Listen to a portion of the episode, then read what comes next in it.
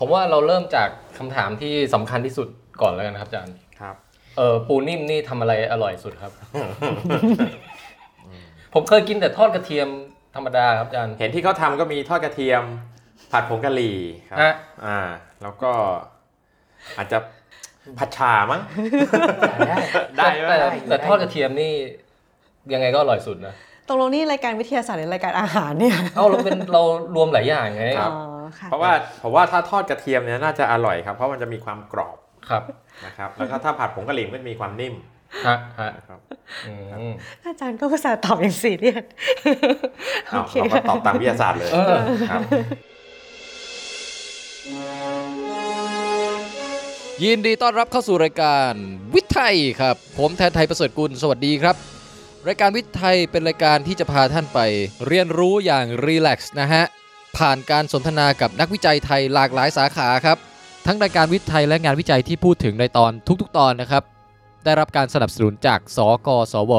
สำนักงานคณะกรรมการส่งเสริมวิทยาศาสตร์ วิจัย และนวัตกรรม แขกรับเชิญประจำตอนนี้ครับ อาจารย์ดร สุกฤตนิมิตกุลครับ อาจารย์จากคณะประมง มหาวิทยาลัยเกษตรศาสตร์นะครับ ผมเนี่ยเอ่อรู้จักอาจารย์ครั้งแรกจากการดูคลิปวิดีโออันหนึ่งฮะจะทำโดยทีม Research Cafe ของสกสวนะครับ ชื่อวิดีโอว่า คนไทยต้องได้กินปูม้านิ่ม ปูของอเมริกาก็กินมาหมดแล้ว ปูญี่ปุ่นอะไรก็กินมาหมดแล้ว ปูของไทยก็กินมาหมดแล้ว เนื้อปูม้าเนี่ยเราอร่อยที่สุดละ ผมดูวิดีโอนี้ครั้งแรกนะฮะ แค่ไม่กี่วิเนี่ยผมก็รู้สึกว่า เฮ้ย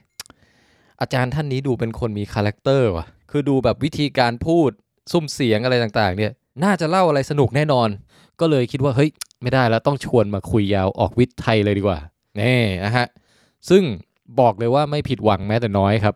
เดี๋ยวต้องลองฟังกัน ไม่อยากเปิดเผยอะไรมาก แต่ความน่าสนใจของตอนนี้ฮะ ไม่ใช่แค่อยู่ที่ตัวอาจารย์สุกฤตนะครับ ตัวเนื้อหางานวิจัยเรื่องปูนิ่มเองเนี่ยก็น่าสนใจมาก ๆ ในคลิปของ Research Cafe นะครับ อาจารย์เขาพูดไว้ประโยคหนึ่งบอกว่า ไอ้การทำงานในฟาร์มปูนิ่มเนี่ยนะ อ่ะเงินเดือนแสนหนึ่งผมยังไม่ทำเลย เพราะว่า เออ เพราะอะไรฮะทำไมอาจารย์ถึงพูดขนาดนั้น แสดงว่ามันจะต้องมีดราม่าอะไรบางอย่างที่แอบแฝงอยู่ในขั้นตอนการผลิตปูนิ่มนะฮะ ซึ่งคนทั่วไปเนี่ย ผมว่าไม่น่าจะรู้เลย ดราม่านั้นคืออะไร เดี๋ยวต้องไปติดตามฟังกันครับ ความน่าสนใจตอนนี้ยังไม่หมดเท่านั้นฮะธีมหลักธีมหนึ่งของวิทย์ไทยซีซั่นนี้นะครับ ก็คือการผสมข้ามกันระหว่างศาสตร์ ที่เราอาจจะนึกไม่ถึง อย่างในตอนนี้ฮะก็คือศาสตร์ประมง กับศาสตร์วิศวะ มาเจอกันได้ยังไง ปรากฏว่าในการที่จะแก้ปัญหาบางอย่างของวงการผลิตปูนิ่มเนยครับความรู้ประมงอย่างเดียวเนี่ยอาจารย์สุกิจบอกทำไม่ได้ครับ อาจารย์ต้องคิดนอกกรอบด้วยการเดินข้ามฝั่งไปหาวิศวะ เพื่อขอความช่วยเหลือจากตัวละครลับท่านหนึ่งนะฮะชื่อว่าคุณอู๊ดฮะ เดี๋ยวแนะนำคร่าวๆก่อนนะครับอันนี้คุณอู๊ดนะครับ คุณอู๊ดตอนนี้เป็นนักศึกษาปริญญาเอกอยู่ที่คณะวิศวะ อืมครับ ไฟฟ้ามหาลัยเกษตรศาสตร์นะครับ ก็คุณอู๊ดเป็นคนที่ออกแบบโปรแกรมทั้งหมดเลย ความรู้ผมเรื่องโปรแกรมนี้น่าจะน้อยกว่าศูนย์นิดนึง แล้วก็ ว่าสูตรได้ ติด ด้ ล วย บ เหรอ นะนะติดลบนิดนึงนะครับ เพราะว่าคือไม่เข้าใจก็คือศูนย์ใช่ไหมครับ อันนี้เข้าใจผิดด้วยไง อ๋อ เข้าใจผิดก็เลยติดลบ อ่าอันนี้อาจารย์เกริ่นแนะนำคุณอู๊ดตอนก่อนที่เราจะเริ่มสัมภาษณ์กันนะครับ คุณอู๊ดชื่อจริงคือกฤษดา พรหมสุทธิรักษ์เราอาจจะยังไม่ได้ยินเสียงคุณอู๊ดนะจังหวะนี้นะฮะ แต่เดี๋ยวจะโผล่มาเป็นตัวละครลับกลางตอนนะครับ และสุดท้ายแล้วครับ จะบอกว่าวิทย์ไทยซีซั่นที่3เอพิโซดที่ 2 นี้ฮะ เราไม่ได้คุยกันแต่เรื่องปูนิ่มอย่างเดียวนะครับ แต่ยังมีความรู้เกี่ยวกับสัตว์ทะเลต่างๆ อีกเพียบเลยครับ คืออาจารย์เขาเป็นนักสะสมเปลือกหอยตัวยงด้วยนะครับ หอยนี่เต็มบ้านเลยนะฮะ มีขนาดแบบไปหล่อเป็นไฟเบอร์กลาสหอยยักษ์อะไรมาตั้งเป็นประดับอยู่ในห้องรับแขกด้วยนะครับ เดี๋ยวเดี๋ยวผมค่อยเอารูปมาลงให้ดู แต่ผมว่าเผลอๆแกอาจจะชอบหอยมากกว่าปูอีกนะครับ อันนี้หลังจากสัมภาษณ์เสร็จวันนั้นเนี่ยเอ่อที่บ้านของอาจารย์สุกฤตนะฮะ แกก็ทั้งชวนกินข้าวแล้วก็พาทัวร์คอลเลกชันหอยต่อ โอ้โห กว่าจะได้กลับบ้านคืนนั้นประมาณเกือบเที่ยงคืนครับ ช่างเป็น เอ้าวันแห่งการจัดวิทย์ไทยที่สนุกสนานแล้วก็ประทับใจมากจริง ๆ นะฮะ อันนี้ยังไม่นับพวกคติข้อคิดอะไรต่างๆ เกี่ยวกับการทำงานเกี่ยวกับการวิจัยที่อาจารย์เขาแบบแชร์ให้ฟังอย่างลึกซึ้ง แล้วก็มีประโยชน์มาก อยู่ช่วงท้ายๆตอนนะครับ อันนั้นก็ดีมากๆเลยครับ เอาเป็นว่าผมเกริ่นแค่นี้พอแล้วดีกว่าครับ ไปฟังกันเลย กับวิทย์ไทยซีซั่นที่ 3 เอพิโซดที่ 2 ตอน ปูนิ่ม คนไม่นิ่ม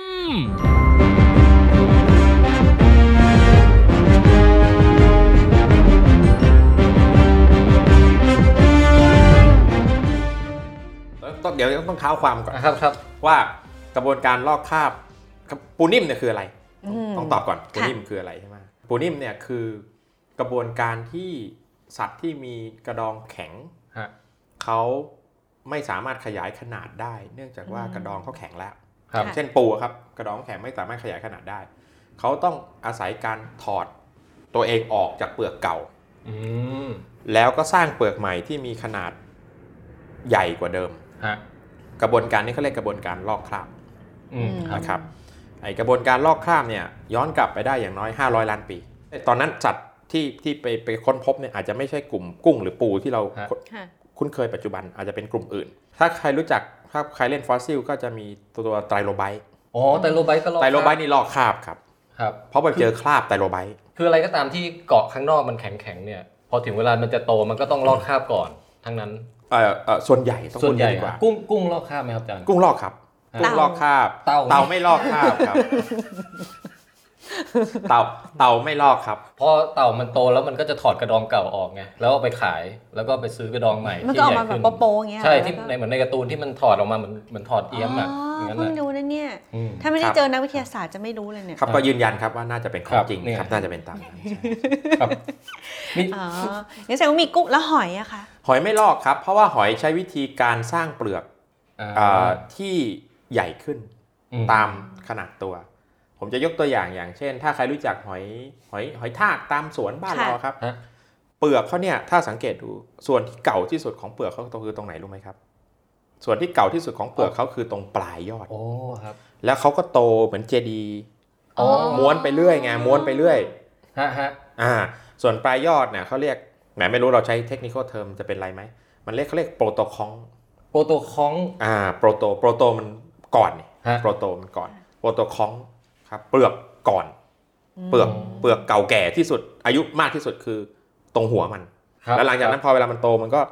สร้างเปลือกวนไปเรื่อย ฮะ เหมือนเหมือนบันไดวนนะครับ ฮะแสดงว่าไอ้ที่เราเห็นตรงปลายยอดสุดอะ อ่า ก็คือตอนมันเด็กๆมันตัวเท่านั้นประมาณ ใช่ นั้นนะ ใช่ ม ขอถามหน่อยค่ะอาจารย์ ครับ นี่คือหอยท่ากที่อบันเดินเหยียบมันมา ได้ใช่ แล้วแล้วตรงไหนที่เริ่มแรกนะคะ นี่ครับตรงนี้เลย จังหวะนี้นะครับ ถือโอกาสบอกวิทย์ไทยตอนนี้นะฮะ เรามีทำเป็นเวอร์ชั่นวิดีโอไว้ด้วยครับ เพราะฉะนั้นช่วงจังหวะไหนที่มีการพูดถึงอะไรบางอย่างที่นึกภาพไม่ออกนะฮะ ตามไปดูวิดีโอกันได้ครับ จะไปช่อง YouTube ของ w i t c a s t เองนะครับ ก็เสิร์ชหาได้ หรือจะไปที่เว็บไซต์ w i t c a s t Thailand เดี๋ยวก็จะไปลงไว้ให้เช่นกันครับ อย่างจังหวะเนี้ยถ้าเกิดในเวอร์ชันพอดแคสต์เนี่ยจะฟังแล้วอาจจะงง เพราะว่าเป็นช่วงที่เอ่ออบันก็แบบหยิบ iPad ขึ้นมาวาดรูปหอยให้อาจารย์ดูนะฮะ ส่วนอาจารย์ก็เดินไปหยิบเอาเปลือกหอยที่อยู่ในบ้านนั่นแหละ เอามา ชี้ตำแหน่งต่างๆ อธิบายให้อบันฟังนะครับ ถ้างงไม่เป็นไรครับ อย่าลืมตามไปดูเวอร์ชันวิดีโอที่หลังครับ อย่างนี้ไปเรื่อยอ่ะเดี๋ยวผมยืนยกตัวอย่างให้ดูด้วย เนี่ย ตัวเนี้ยนะครับ เนี่ยเก่าแก่สุดของหอยเนี่ยคือตรงไหน อ๋อ ถ้าอย่างนั้นต้องเป็นตรงนี้แน่เลย ถูกต้องครับตรงนี้ อืม แล้วมันก็ทำไมครับ เวลามันอยากโต มันก็นี่เห็นไหมครับ นี่ ค่ะ ปากนี่ใช่ไหมครับ ค่ะ อันนี้ก็คือเคยเป็นปากเก่าก่อน อันนี้ก็เป็นปากเก่าก่อน ปากเก่าก่อน มันก็สร้างทบกันมาเรื่อยๆ เห็นไหมครับ เห็นร่อง ค่ะ แล้วมันก็ขยายไปเรื่อย ขยายไปเรื่อย หมุนไปเรื่อย อ๋อ นี่ไง ตัวนี้ก็เหมือนกันเนี่ยครับ แล้วอบันสงสัยค่ะว่าแล้วไอหางมันไปติดตรงไหนไม่ให้หลุดออกมาจากเปลือกหอยอะคะ อ๋อ ข้างในมันมีลักษณะของเอ่อตัวมันจะเป็น สา ข ช ด ไง ขดเหมือนสปริงนะครับ อ๋อก็ขดตามไปเหรอ ใช่ คะ ก็กดตามไปใช่แล้วอย่างนี้ถ้าสมมติอย่างเงี้ยตัวขนาดเนี้ยเราตัดตรงนี้นะครับ หอยไม่ตายครับ อ๋อ เพราะว่าอะไร อ๋อ ตัวเขามาอยู่นี่แล้ว ฮะ นี่แหละ ฮะ ใช่ไหมครับตัวเขามาอยู่นี่แล้ว อืม หอยไม่ตาย เพราะฉะนั้นเนี่ยอันเนี้ยพวกเนี้ยมีเปลือกแข็งก็จริง ครับ แต่ไม่ต้องลอกคราบ อ๋ออ อ่าเพราะอะไรครับเพราะเขาใช้วิธีบอกว่า ฉันไม่ต้องลอกอ่ะฉันมีทางไป ค่ะ ฉัน อืม สร้างบ้านใหญ่ขึ้นเรื่อยๆต่อเติมพวกนี้ต่อ ต่เติอมบ้าน เติม ต่อเติมบ้าน ต่อเติมบ้านพวกนี้มันต่อเติมบ้าน ค่ะ เออ ปูกับกุ้งมันหาบ้านใหม่ ฮะฮะ อ่าถ้าเปรียบอย่างนั้นนะครับ ครับ พวกชอบเสื้อสังหารกับพวกไม่ชอบ พวก ชอบ พวกชอบต่อเติมก็จะเป็น อย่างนี้ก็คือปูนิ่มก็คือตอนที่มันเพิ่งลอกคราบไป แล้วมันยังโป๊อยู่อย่างนี้ใช่ไหมคะ คือคือคือหนังใหม่อะครับ ที่จะกลายไปเป็นเปลือกใหม่ในอนาคตเนี่ยตอนที่มันออกมาใหม่ๆเนี่ยมันอ่อน ม ฮะ พอมันอ่อนก็เหมือนคอนกรีตที่ยังไม่เซ็ตตัว อ่าครับ จะปั้นเป็นอะไรก็ได้ จะ ยืด ฉาบ ใหญ่ ก็ได้ ขึ้นก็ได้นะ จะทำอะไรก็ได้หมด อืครับ อ่า แต่พอเวลาผ่านไปสักพักคอนกรีตมันเริ่มเซ็ตตัวแล้ว แข็งละคราวนี้ไปไหนไม่ได้ละ ฮะอืม อ่า เพราะฉะนั้นมันจะมีช่วงเวลาวิกฤตของมันอยู่นิดนึงก็คือตอนที่มันออกมาจากเปลือกใหม่ ๆ ครับ พอมันออกมาจากเปลือกใหม่ ๆ เนี่ย มันจะ อ่อนอยู่ พอมันอ่อนปั๊บประมาณสักถ้าเป็นปูดำนะครับก็สักสี่ชั่วโมง แค่แค่สี่ชั่วโมงเองเหรอ สี่ ครับ ชั่วโมงก็จะขยายตัวออกแล้วก็ อ๋อ เปลือกใหม่ก็จะแข็ง เร็วมากเลยนะคะ เร็วครับ แต่มนุษย์เราเร็วกว่า เรากินมันได้ในช่วงสี่ชั่วโมง อ๋อเราต้องไปควานหามัน อืม นะครับเราก็ไปจับมันใส่ในในกระบะแล้วเราก็ ค่ะ แล้วเราก็จ้างผู้โชคร้ายมาหนึ่งคน ลูก ค่ะ จ้างผู้โชคร้าย มานั่งคุย ดูว่าตัวไหนลอกคราบ ฮะ อ๋อ ครับ ทีนี้ถามว่าอ้าวแล้วผิวหนังมันออกมาจากของเก่าแล้วมันใหญ่กว่าเดิมได้ไง อื อื ม มอืม มันดูดน้ำครับ มันใช้วิธี โอ้ ปั๊มน้ำจากภายนอกเข้าไปข้างในเพื่อขยาย ฮะ พอขยายปั๊บเหมือนบ้านนะครับ ขยายบ้านแต่ยังไม่มีเฟอร์นิเจอร์ ฮะ ก็ก็เอาอากาศเข้ามาก่อน หรือเอาน้ำเข้ามาก่อน พอน้ำเข้ามาตัวขยายปั๊บพอเปลือกแข็งแล้วบ้านเซ็ตตัวบ้านใหญ่ เราก็ค่อยสร้างเนื้อเติมเข้าไปทีหลัง อ๋อ เป็นที่มาของปูโพรก ปูโพรกคือ ปูโพรกก็คือเนื้อหลวม ม หลวมเพราะอะไรครับ มันเพิ่งลอกข้ามไง เอ่อ เหมือนเราเข้าปล้นบ้านอ่ะ ครับ บ้านนี้ยังเฟอร์นิเจอร์ไม่ครบอ่ะก็ไม่ค่อยได้อะไรไง อืม แต่ถ้าปูเนื้อแน่นคืออะไรครับแหมบ้านนี้เฟอร์นิเจอร์เต็มฟูลออปชั่นแล้วไง ครับ เพราะฉะนั้นปูเนี่ยมันถึงโพรกเพราะอะไรครับโพรกเพราะว่าเปลือกมันสวยนะ เวลาปูปูเราจับเนี่ย ฮะ ซื้อเนี่ยเปลือกเขาจะสวยใช่ไหมแต่น้ำหนักไม่ได้ ครั ถา บ มว่าทำไมน้ำหนักไม่ได้ ก็พอเขาลอกคราบมาเขายังเอาเนื้อไปสะสมไม่เต็มเพราะตอนเขาลอกคราบตัวเขาใหญ่ขึ้นใช่ไหมครับ ครับ ค่ะ พอตัวเขาใหญ่ขึ้นเหมือนสร้างห้องเพิ่มอ่ะ ครับ สร้างห้องเพิ่มก็ต้องมีเฟอร์นิเจอร์เพิ่มมี อืม ทีวีมีตู้เย็น แต่มันยังไม่มีเวลาหาไง ครั เอา บ บ้านไว้ก่อนเหมือน แสดงว่า กัน บางทีปูตัวเท่ากันดูภายนอกดูไม่ออกว่าลอกข้ามมานานแค่ไหนแล้ว ไม่ออกครับ เนื้อ ไม่ก แน่นหรือยังอะไรอย่างเงี้ยใช่ไหม อืม อืมฮะ มีวิธีเดียวครับ น้ำหนัก อ๋อ ครับ ะ ทีเนี้ยมันมีแนวความคิดอย่างนี้เคยเคยไปซื้อปูแล้วเสียเสียอารมณ์ไหมครับ ผมไม่ค่อยได้ไปซื้อปูเท่าไหร่ครับอาจารย์ ครับ ผมผมไปซื้อปูนะครับ ครับ แล้วก็เสียอารมณ์เพราะว่าเราโดนหลอก ฮะ แม่ค้าเขาดูเป็น เขาเลือกตัวไม่ดีให้เราเหรอครับ ไม่ครับเราน่ะเลือกเอง แต่พอเราเลือกตัวไม่ดีแล้วเขาไม่ท้วงไง อ๋อ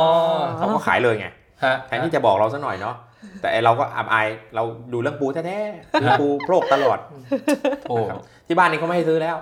นะครับนะครับผมหันมาซื้อหอยอย่างเดียวเลยนะครับเพราะฉะนั้นเนี่ยเอ่อวิธีการง่าย ๆครับ ถ้าเราเก็บข้อมูลมากพอเข้าวิทยาศาสตร์นิดหนึ่ง ฮะได้ ถ้าเราเก็บข้อมูลมากพอ เราควรจะมี recommendation table อืม เอาเลย ไปหาแม่ค้า แม่ค้าจะซื้อโปรว่าเลือกเลยเลือกเลยนี่มันทัดไป วัดกระดอ โอ้โห งสิบสี่เซนไว้ยเอ้ย โอ้โห สิบสี่เซนเปิดตาราง น้ำหนักต้องอยู่ระหว่าง นี้ ถึงตรงนี้ โอ้ แม่ค้าไหว้เลย ถ้าน้ำหนักต่ำกว่าเกณฑ์ปั๊บแปลว่าอะไรครับ ขนาดใหญ่แต่เนื้อไม่แน่นโพรกไง อ่าฮะ อ่ะหรือเราจะใส่แอปก็ได้เดี๋ยวทำแอปก็ได้ โอ้โห แอปซื้อปู เออ ใช่ไหม ครับ ก็เปิดขึ้นมาก็ปูอะไร ครับ ปูม้าปูดำ ใช่ไหม อ่า อืม น้ำหนักเท่าไหร่อ่ะความกว้างกระดองเท่าไหร่ เรามีภาพให้ดูด้วยว่าวัดยังไง ค่ะ ครับ เสร็จแล้ว อันนี้ยังไม่ได้ทำทั้งฝันมือ ครับ อันนี้อันนี้อันนี้ฝันตลอด ครับแอป ครับครับ อ่าแคปแอป ครับ ครับ เสร็จแล้วก็พอถึงเวลาปั๊บก็จะมีน้ำหนักที่ recommend อืมสำหรับพันนี้ น้ำหนักพันนี้กับขนาดเท่านี้ ค่ะ เพศหญิงเพศชาย โอ้โห แล้วถ้ากล้ามหายไปหนึ่งกล้ามอ่ะมีผลต่อน้ำหนัก โอ้โห อาจจะต้องมี condition ด้วยอ่ะถ้ากล้ามขวาหายอ่ะต้องติ๊กกล้ามขวาจะได้ตัดลดมาตรฐานลง ฮะฮะฮะ ค่ะ ไม่งั้นเดี๋ยวปรากฏว่าปูอ่ะเนื้อแน่น แต่กล้ามหายมันเลยทำให้น้ำหนักหาย เออนั่นเลยครับ ทำให้เราเข้าใจผิด ครับ มันก็ต้องมีอ่ากล้ามหายกล้ามไหนหายก็กดกดกดกดกด ครับ ออกมาใส่น้ำหนักเข้าไป เครื่องก็จะบอกว่าปูตัวนี้ อ๋อ โอเคไหม ทำไมอาจารย์ ผมว่าทำได้นะ หาแบบ ได้เออ คุณอุ๊ดเขียนได้ว่า ถ้าทำได้จริง ๆ นี่ มันไม่ยากครับมันแค่นี้ แล้วแล้วโครงการเนี้ยผมมองแล้วใครมาร่วมกับผมนี่กินปูอ้วกเลย เพราะอะไร อคยารั ก บ ร่วมมากเลยค่ะ เพ ตอน ราะว่า นี้ เพราะว่ามันต้องเทสไงมันต้องเทสไงว่า เออ มาตรฐานจริงเปล่าไงเพราะฉะนั้นเราซื้อปูของคนโครงการซื้อปูกินนะครับ ครับ ะ เพื่อประโยชน์ทางวิ คือ ท ใน ยาศาสตร์ ตอนทำเอ่อ proposal นี่เขียนในงบเลยว่างบงบซื้อปูกิน เอ่อเราจะไม่เขียนอย่างนั้นครับใน นายคงไม่มีคนให้ทุน เราจะเขียนว่าข้าววัสดุแพะอ่าอ่าอ่าตัวอย่าง อ๋อ ครับทดลอง โอเคฮะเออดีครับ อ่าเห็นไหมครับ ถ้าต้องการอาสาสมัครไปช่วยชิมปูนี่ โอ้ บ ต้องการ ได้นค เยอะเลยครับ ฮะ ครับ เอ๊ะแต่ตะกี้ แต่มี จะ ค่าสมัครแรกเข้านะ เดี๋ยวก่อนนี้มันขายตรงนี่นาเอ๊ะอาจารย์ค่ะคราวนี้ขอกลับมาเรื่องคอนเซปต์นิดนึงค่ะ อ่า แล้วเรามีกุ้งนิ่มไหมคะ กุ้งนี่มีครับ กุ้งมันก็ลอกข้ามเหมือนกันนะครับ ะ แต่มันเป็นที่น่าความยุติธรรมไม่มีในโลกเนาะ แล้วครับ ปูนิ่มราคาแพง กุ้งนิ่มราคาถูก กุ้งนี่ไม่เคยใครเห็นใครเขาพูดกันเลยครับอาจารย์ นั่นน่ะสิคะ เขาก็ขายทิ้งกันครับ อืม เอ่อตอนที่ผมเคยทำงานอยู่ฟาร์มกุ้งนะมหาลัย คณะประมงมหาวิทยาลัยเกษตรศาสตร์เนี่ย ครับ ส่งผมไปทำงานอยู่ที่ฟาร์มกุ้ง อืม นะครับสี่เดือนนะครับจึงเป็นที่มาว่าทำไมผมถึงไม่ทำงานฟาร์มกุ้งอีกเลย เพราะ เพราะว่ามันไม่ มันไม่ถูกกับจริตเรา อ่า นะครับจริตเราคือชอบท่องเที่ยว ค่ะ ฟาร์มกุ้งมันไม่ได้ท่องเที่ยวครับ อยู่ที่ฟาร์ม ครับอยู่ที่ฟาร์ม ครับ ทีนี้กุ้งนิ่มเนี่ยราคาไม่ดี อืม เพราะอะไรครับมันเละ อ๋อ เละ เหรอคะ นะครับ อ๋อ แล้วกุ้งมันไม่ใช่สัตว์ที่แกะยากอะไรอ่ะ อ่า อ อ่าอ่า ใช่ไหมครับ เทียบกับปู อ่าเพราะฉะนั้นกุ้งนิ่มเนี่ยราคาตกนะครับ ถ้าขายกันแล้วเนี่ยเกษตรกรจะไม่นิยมกุ้งนิ่ม อ่ะ ไม่นิยมขนาดไหนรู้ไหมครับ โอ้โห ผมเนี่ยเคยไปอยู่ฟาร์ม เจ้าของฟาร์มสั่งให้ลงปูนในบ่อ ครับ ผมก็ถามอ่าวปูนอะไรครับปูนขาวปูนอะไรไม่ปูนซีเมนต์ตาเสือนั่นแหละ เอาปูนซีเมนต์ตาเสือที่ใช้ก่อสร้างเนี่ยนะครับโรย อืม เพื่อทำให้เปลือกกระดองมันแข็งขึ้น โอ้โห อ่าแต่อันนี้คืออดีตนะ ครับ ปัจจุบันไม่มีใครทำแล้ว ใครเป็นคนคิดวิธีพวกนี้ขึ้นมาคบอจย์ เพราะว่าความจริงปูนก่อสร้างนะครับ มันก็คือแร่ธาตุดีๆนี่แหละ อ๋อก็คือเอ่อมีแคลเซียมมีอะไรอย่างเงี้ยเหรอครับ ใช่ มันก็คือเพิ่มแร่ธาตุนะครับ มันไม่มีอะไรหรอก มันก็ไม่ไปแข็งในน้ำเมื่อไหร่ มันก็คือการเพิ่มแร่ธาตุ เพราะปกติเราทำพ่อเลี้ยงสัตว์น้ำเราก็เติมปูนวัสดุปูนมาอยู่แล้ว ครับครับ ปูนก็คือแคลเซียมคาร์บอเนตนะครับ อ่า ก็ไป ครับ เติมนะครับ อืม เพราะฉะนั้นไม่ไม่ได้มีอะไรหรอกครับ ไม่ได้เป็นผลร้ายอะไรเท่าไหร่ อืม ทีนี้เอ่อ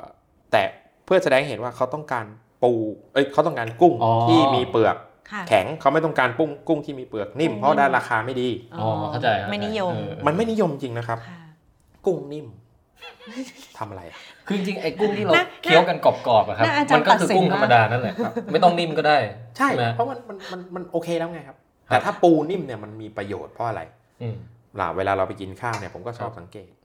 มันก็จะมีคนหลายประเภท ครับ นั่งอยู่ในโต๊ะ ถ้าเราไปกินข้าวกับญาตินะครับอาหารอาหารทะเลมาเนี่ยบางคนพยายามใช้ซ่อมแกะเปลือกปูอะ ครับ เคยเจอไหม มัน มันน่า มัน จะ ท เป็น ร ไป มานได้ยาก ชีวิต มาก เขามากเลยนะ ทรมานชีวิตคนดูด้ว ใช่ ย แล้วก็จะมีประเภทหนึ่งที่ต้องให้สามีแกะให้ อ๋ออ่า อ่า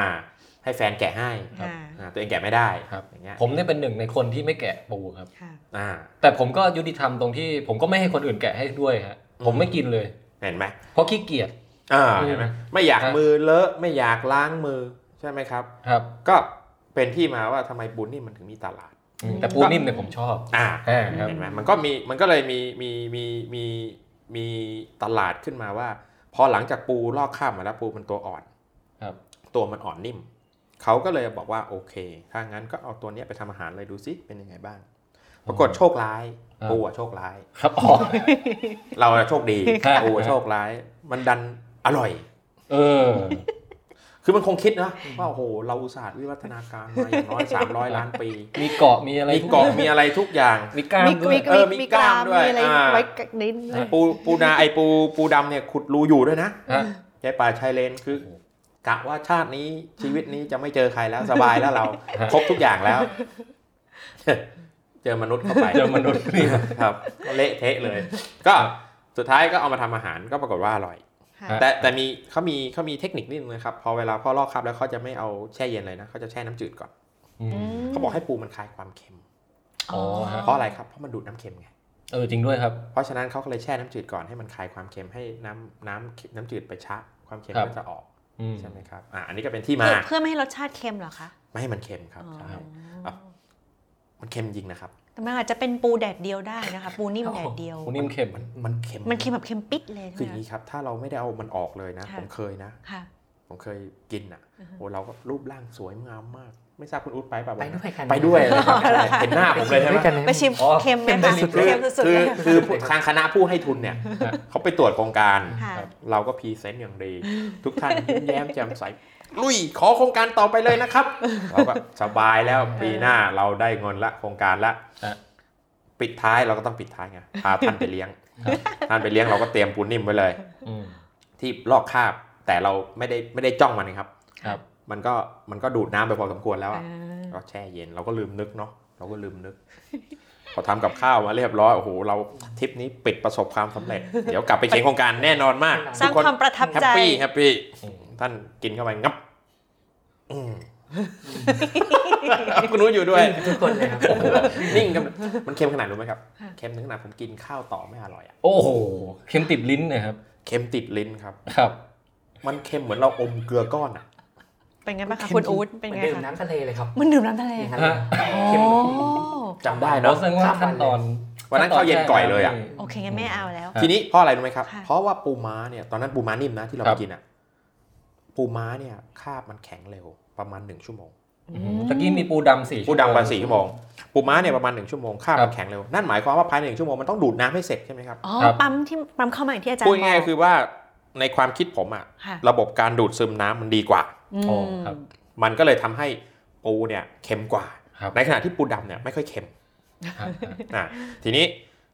เราก็โหตายแล้วทำยังไง ดี มันก็เลยกลายเป็นอุปสรรคของการทำปูม้านิ่มในประเทศไทย เพราะว่าปัจจุบันปูนิ่มในประเทศไทยทั้งหมดมาจากปูทะเลหรือปูดำ ฮะ ก็คือปูไอ้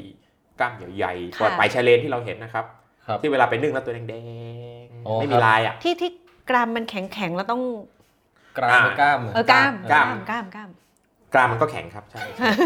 ขอไปค่ะ ลืมไม่โทรค่ะ มันมี 2 กรามด้วยนะ ค่ะ เดี๋ยวเดี๋ยวเขาว่ากัน ได้ครับ เดี๋ยวเดี๋ยวจะลึกเกินอ่ะก็นั่นนะครับปูทะเลที่คเขารับ เล่าเล่นกันปูทะเลปูทะเลนะครับ ครับ ที่กินกล้ามใหญ่ ครับ ๆ แพงๆอะนะโลละหกเจ็ดร้อยนั่นนะครับ เราก็ไปเอาตัวนั้นแหละ มาใส่ตะกร้า อืม แล้วพอมันลอกคราบ ครับ ก็เอามาเอ่อเอ่อแช่น้ำจืด ฮะ แล้วก็แช่เย็นส่งขาย ครับ นะครับนั่นน่ะเรากินตัวนั้น ค่ะ อืม ทีนี้ทำไมผมถึงไม่ช่อยชอบตัวนี้ อืม ก็ ครับ จะบอกว่าไม่ชอบก็ไม่เชิงก็ชอบหมดแหละนะเรารักปูเท่ากันนะครับเราไม่เรา รั ไม่ ก เลือก ท รั เรา นี่ เออเรายุติธรรมดิ ไม่เลือรัรกสชาติใช่ไหมฮะ อ๋อรักหมดแล้วครับรักหมดรักหมดรักดูแลรัก อ่ะครับ กินรักอะไรหมดเลย ครับ เสร็จแล้ว จะติดคุกกันไหมเนี่ย เสร็จแล้วอ่าอ่าอ่าปัญหาของไอ้เจ้าตัวปูดำเนี่ย ครับ ก็คือเราชอบมาก อืม จนหมดหมดประเทศ อื มันมันถึงได้แพงใช่ไหมครับอาจารย์ หนึ่ง กิน มันแพ จ ง นห ค ม รับ ดเลย กินจนหมดครับ เพราะอะไรครับพื้นที่อยู่อาศัยมันคืออยู่ป่าป่าชายเลน ครับ หนึ่งป่าชายเลนถูกทำลาย อืม สองดักกันทั้งวันทั้งคืน คนไทยเก่ง อืม เก่งจริงครับ ครับ ไม่รู้ว่าเป็นเพราะสายเลือดหรือเปล่า ผมไปเรียนนะครับ เขาให้ผมไปดักปู ผมดักหมดอ่าวเลยอะ ครับ ดักจนกระทั่งเจ้าหน้าที่ที่อยู่ที่เมืองนอกเขาถามเลยเพราะว่าไปเรียนวิธีการดักมาจากไหนบอกเป็นสันดานได้ยไม่ใช่สันดานสัญชาติสัญชาตญาณดิบ คืออาจารย์ก็เซอร์ไพรส์ตัวเองเหมือนกันว่าเฮ้ย โค้ชเออเรามีความสามารถพิเศษนี่เว้ย ในการทำลายล้างสิ่งมีชีวิตรอบตัว ใช่ไหมครับ เราก็โอ้โหอ่ะทั้งแลบอ่ะ ผมดังสุดเลย ครับ เพราะว่าไม่มีใครจับปูได้มากเท่าผม อื้อหือ ผมไปดักดูพฤติกรรมมันอย่างงู้นอย่างนี้นะครับ ครับ อ่ะจนกระทั่งดักหมดก็ผมอยู่เจ็ดปีอ่ะเราก็เราเรารู้เนี่ยว่าปูเนี่ยเรามีบันทึกหมดเนี่ย ครับ จับไปไม่ต่ำกว่าห้าหกพันตัว โอ้โห ครับ ครับ จนกระทั่งคือคือจนกระทั่งอาจารย์ผมเขาบอกว่าสุกิจจับน้อยๆหน่อยเดี๋ยวปีหน้าไม่มีทำงานทดลอง ครับครับ คือเราจับเล่นจับทิ้งจับขว้างเลยอะเสร็จแล้วก็อ่าปูตัวเนี้ยมันก็เลยหมด อืม ปูดำเนี่ยมันก็เลยหมด เพราะ ประ อา เทศ จารย์ใช่ไหมคะ อ๋อไม่ครับผมไม่ได้ยุ่งเลย ครับช่วงช่วงนั้นผมผมผมไปทำลายล้างที่อื่นเสร็จแล้วมันก็เลยหมดหมดประเทศเพราะสมัยก่อนทำปูปูนิ่มกันเยอะ ค่ะ ก็พอหมดประเทศเราก็นำเข้า อืม ก็นำเข้าจากพม่า อื้อหือ ปรากฏว่าพอนำเข้าจากพม่าสิ่งที่เกิดขึ้นก็คือ เราก็นำเข้าปูจากพม่า แรงงานก็เราก็ใช้แรงงานจากพม่า อืม ทำไปทำมาปรากฏว่า ชาวพม่าเขาก็เลยมีความคิดว่า เอ๊ะ ปูก็ของเรา อืม แรงงานก็ของเรา แล้วทำไมเราไม่ทำเองที่ประเทศวะ เออ อ่า อ่า ฮะ ก็เลยมีเกิดการลงทุนสร้างฟาร์มปูนิ่มที่ประเทศพม่าด้วย โอ้ แล้วยิ่งใหญ่มากโอ้โหผมเห็นฟาร์มแล้วเอ่อทราบข่าวมาว่าคนงานมีพันคนนะครับ โอ้โห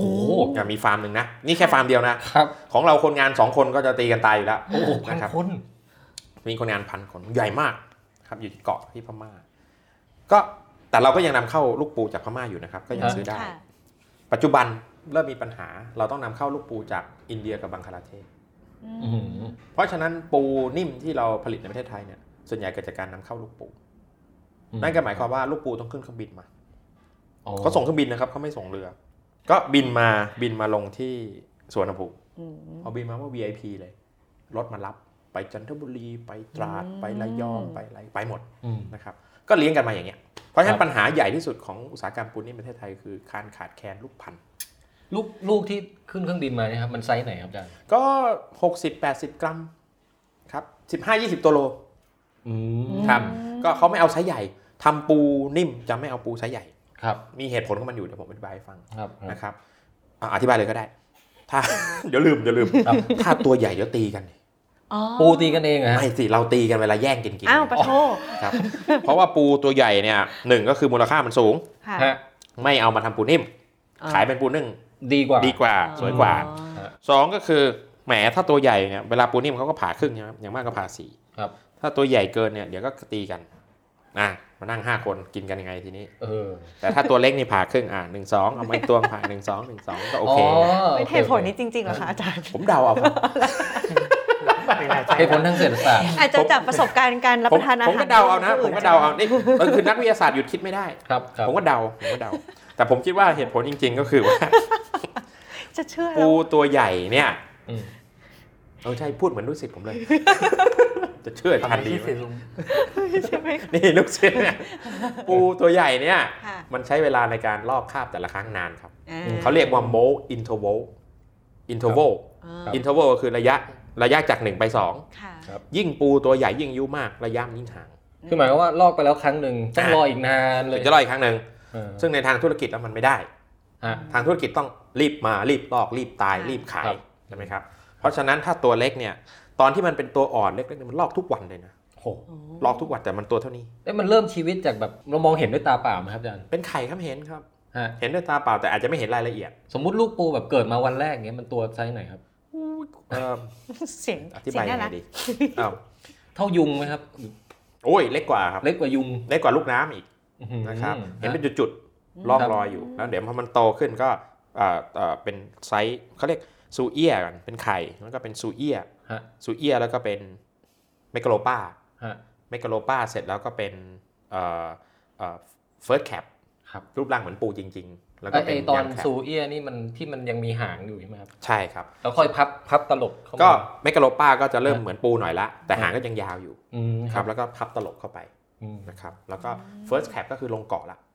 ฮะ ลงเกาะก็คือเหมือนปูจริงๆแต่ตัวเล็กกว่า ลงกรอบหมายถึงว่าตอนแรกเนี่ยล่องลอย ร่องรอย พวกนี้เป็นแพลงก์ตอน อืม ร่องรอยร่องรอยนะครับเพราะฉะนั้นเราไม่คิดถึงไหนนะ เออ โอ้ปูตัวใหญ่ตัวเล็ก อ่ะครับครับโอ้ อ่ะ เราล่องลอยไปไกล อ่ะอ่ะปูตัวใหญ่ ครับ มันระยะลอกคราบนาน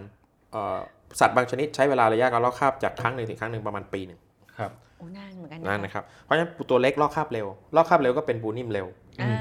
อ่าแล้วเก็บในฟาร์มได้น้อยเอ่อเก็บระยะเวลาอยู่ในฟาร์มน้อยเท่าไหร่ยิ่งดีเพราะอะไรครับเพราะเราทำจำนวน ค่ะ ก็อาจจะเป็นเหตุผลหนึ่ง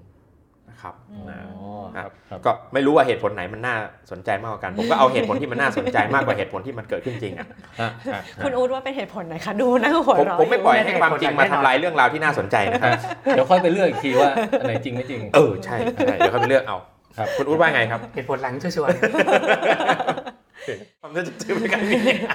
ครับอ่ะอาบัน ค่ะ ถามได้ จะถามอาจารย์ว่าที่บอกว่าเมืองไทยค่ะเอ่อมีปัญหาขาดแคลนลูกปูอะค่ะ ก็เลยสงสัยว่าตอนที่เรานำเข้าลูกปูมา เราไม่สามารถทำให้มันเป็นพ่อพันธุ์แม่พันธุ์แล้วสร้างลูกปูได้อะ ครับ คือมันก็มีความพยายามที่จะเพาะปูชนิดนี้เหมือนกันนะครับ แต่มันก็ยังไม่ประสบความสำเร็จมากนักในประเทศไทย อืม มันก็มีนะครับ มีคนทำมีของกรมประมงก็ทำ ค่ะ แล้วก็เอิ่ม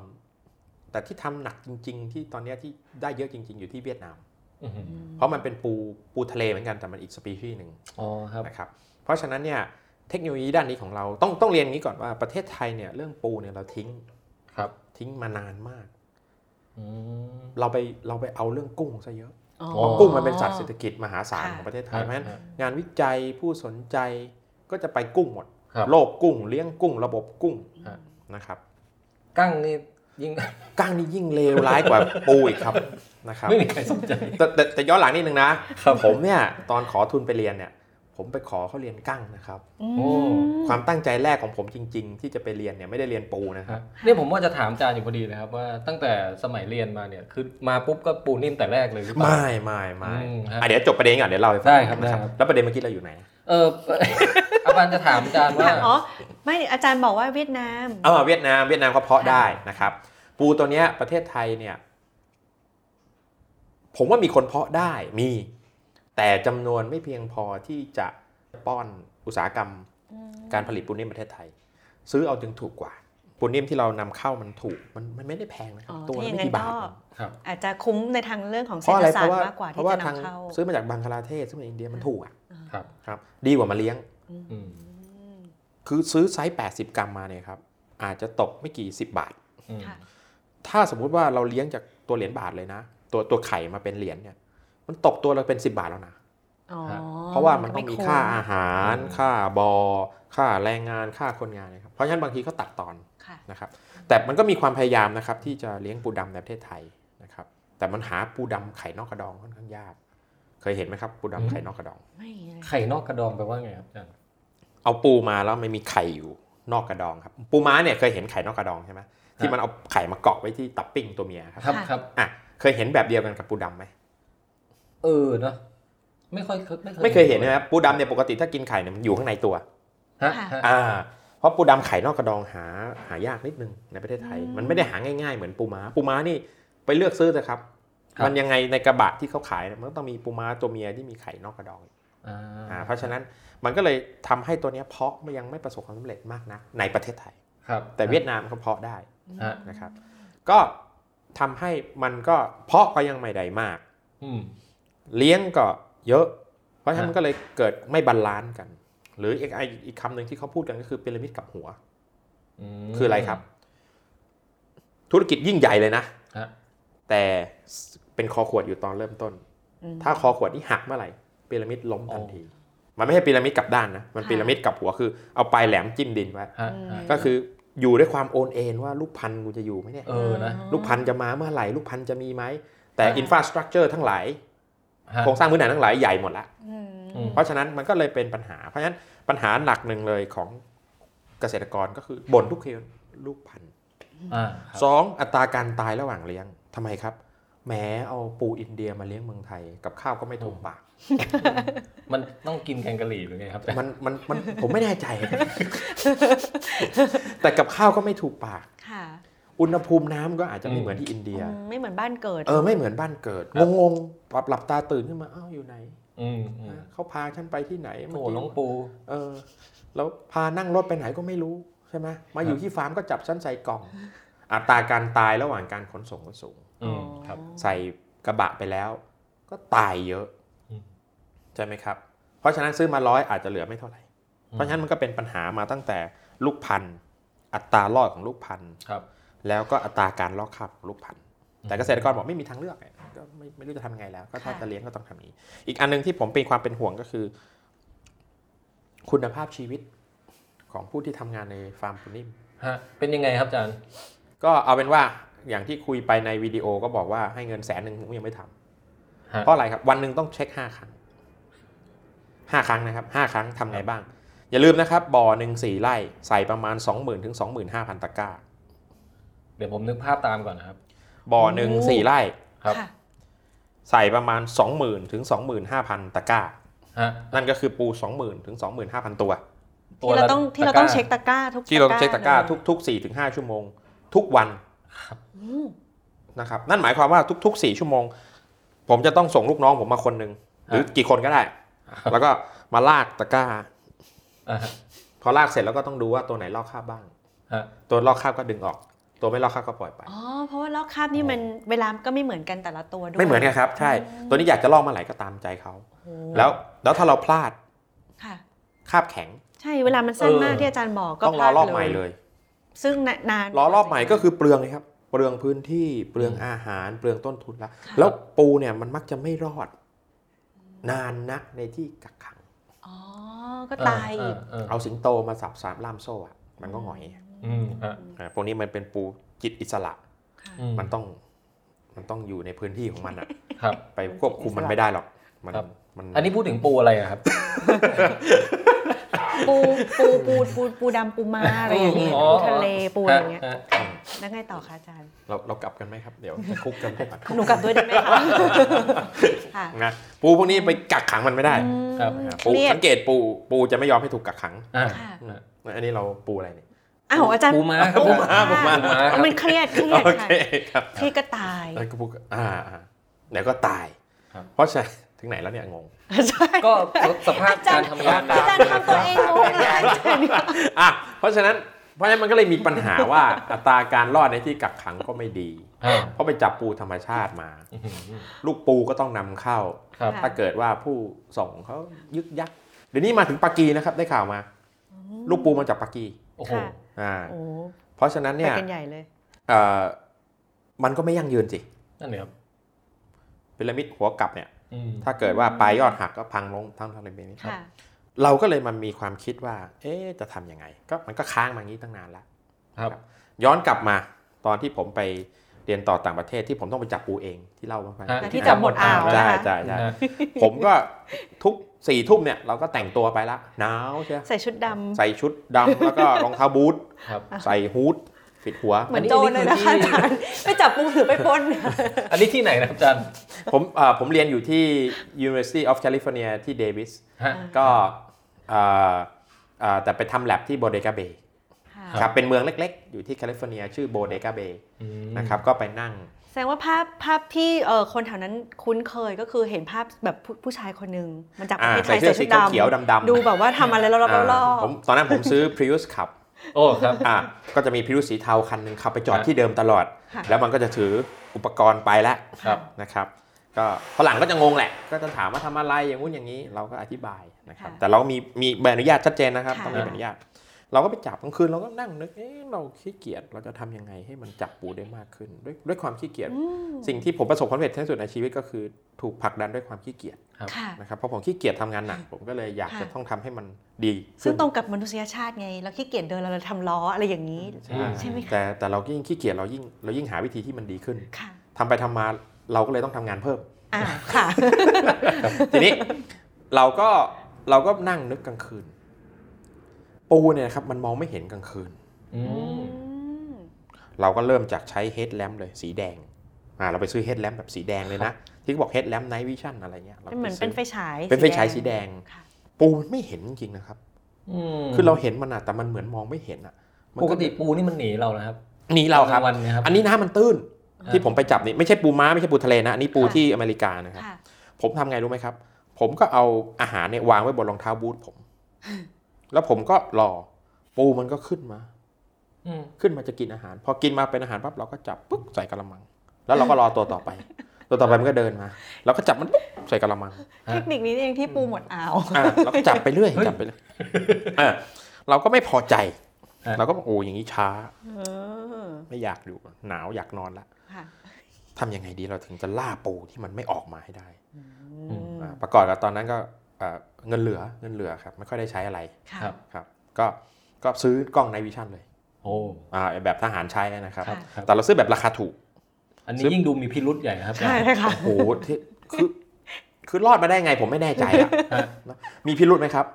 รถก็ไปจอดกลางคืนคนเดียวนะเที่ยงคืนตีหนึ่ง มีถุงมีอะไรแบ มี บ ถุงมีกระ ใหญ่ ปัง ๆ มีกะละมัง แล้วก็ยังใส่ไอ้กล้องไนวิชั่นแบบทหารอีกไอ้ที่มันยื่นๆไปอะ นะก็ ดูไม่ค่อยปกตินิด ๆ ด้วย เอาเป็นว่าเรายูนิค ฮะ อ๋อ เรา ค่ะต้องใช้คำว่ายูนิค ใช่ มีเพื่อนฝรั่งถามเหมือนกันบอกสุเกต you are not normal บอก no no I'm not not normal I'm unique เออแค่มีเอกลักษณ์ ใช่ เราเป็นเอกลักษณ์ของเรา ค่ะ ใช่ไหมครับ อ๋อค่ะ อืมก็เสร็จแล้ว เราใช้กล้องนี้แล้วยังไง อืม คะ พูดเหมือนภรรยาผมเลย อ เสร็จแล้วเสร็จแล้วเราก็ใช้กล้องปรากฏว่าเราไปค้นพบว่า ค่ะ ไอ้กล้องตัวเนี้ยมันมีไฟฉายในตัวนะครับ ืม แต่มันเป็นไฟฉายอินฟราเรดเป็นแสงอินฟราเรด ครับ พอฉายลงไปปั๊บหูยเห็นปูชัดจังเลย อืม เพราะอะไรครับเพราะเปลือกมันสะท้อน อ๋ออย่างนั้นเลยฮะ สะท้อนแสง อืม เราก็เออดีเว้ยเราก็จับจับจับจับใหญ่เลย เสร็จเรียบร้อยเราก็ได้แค่นั้นอ่ะ ความคิดเรามันก็จบแค่นั้น ครับ ก็ ต้องเดี๋ยวนะครับ ต้องกลัวโดนหนีบอะไรไหมครับอาจารย์ อ๋อไม่กลัวครับ ครับ เอ่อผมนี่จับปูซะจนคือปูหนีบเป็นเรื่องธรรมชาติเราอย่าไปกลัว นานๆปล่อยให้มันหนีบซะบ้างก็ดี จะได้รู้ว่าความเจ็บปวดเป็นยังไง อ๋อ ใช่ไหม โอเค เออเออเริ่มไม่ปกติแล้วเนาะ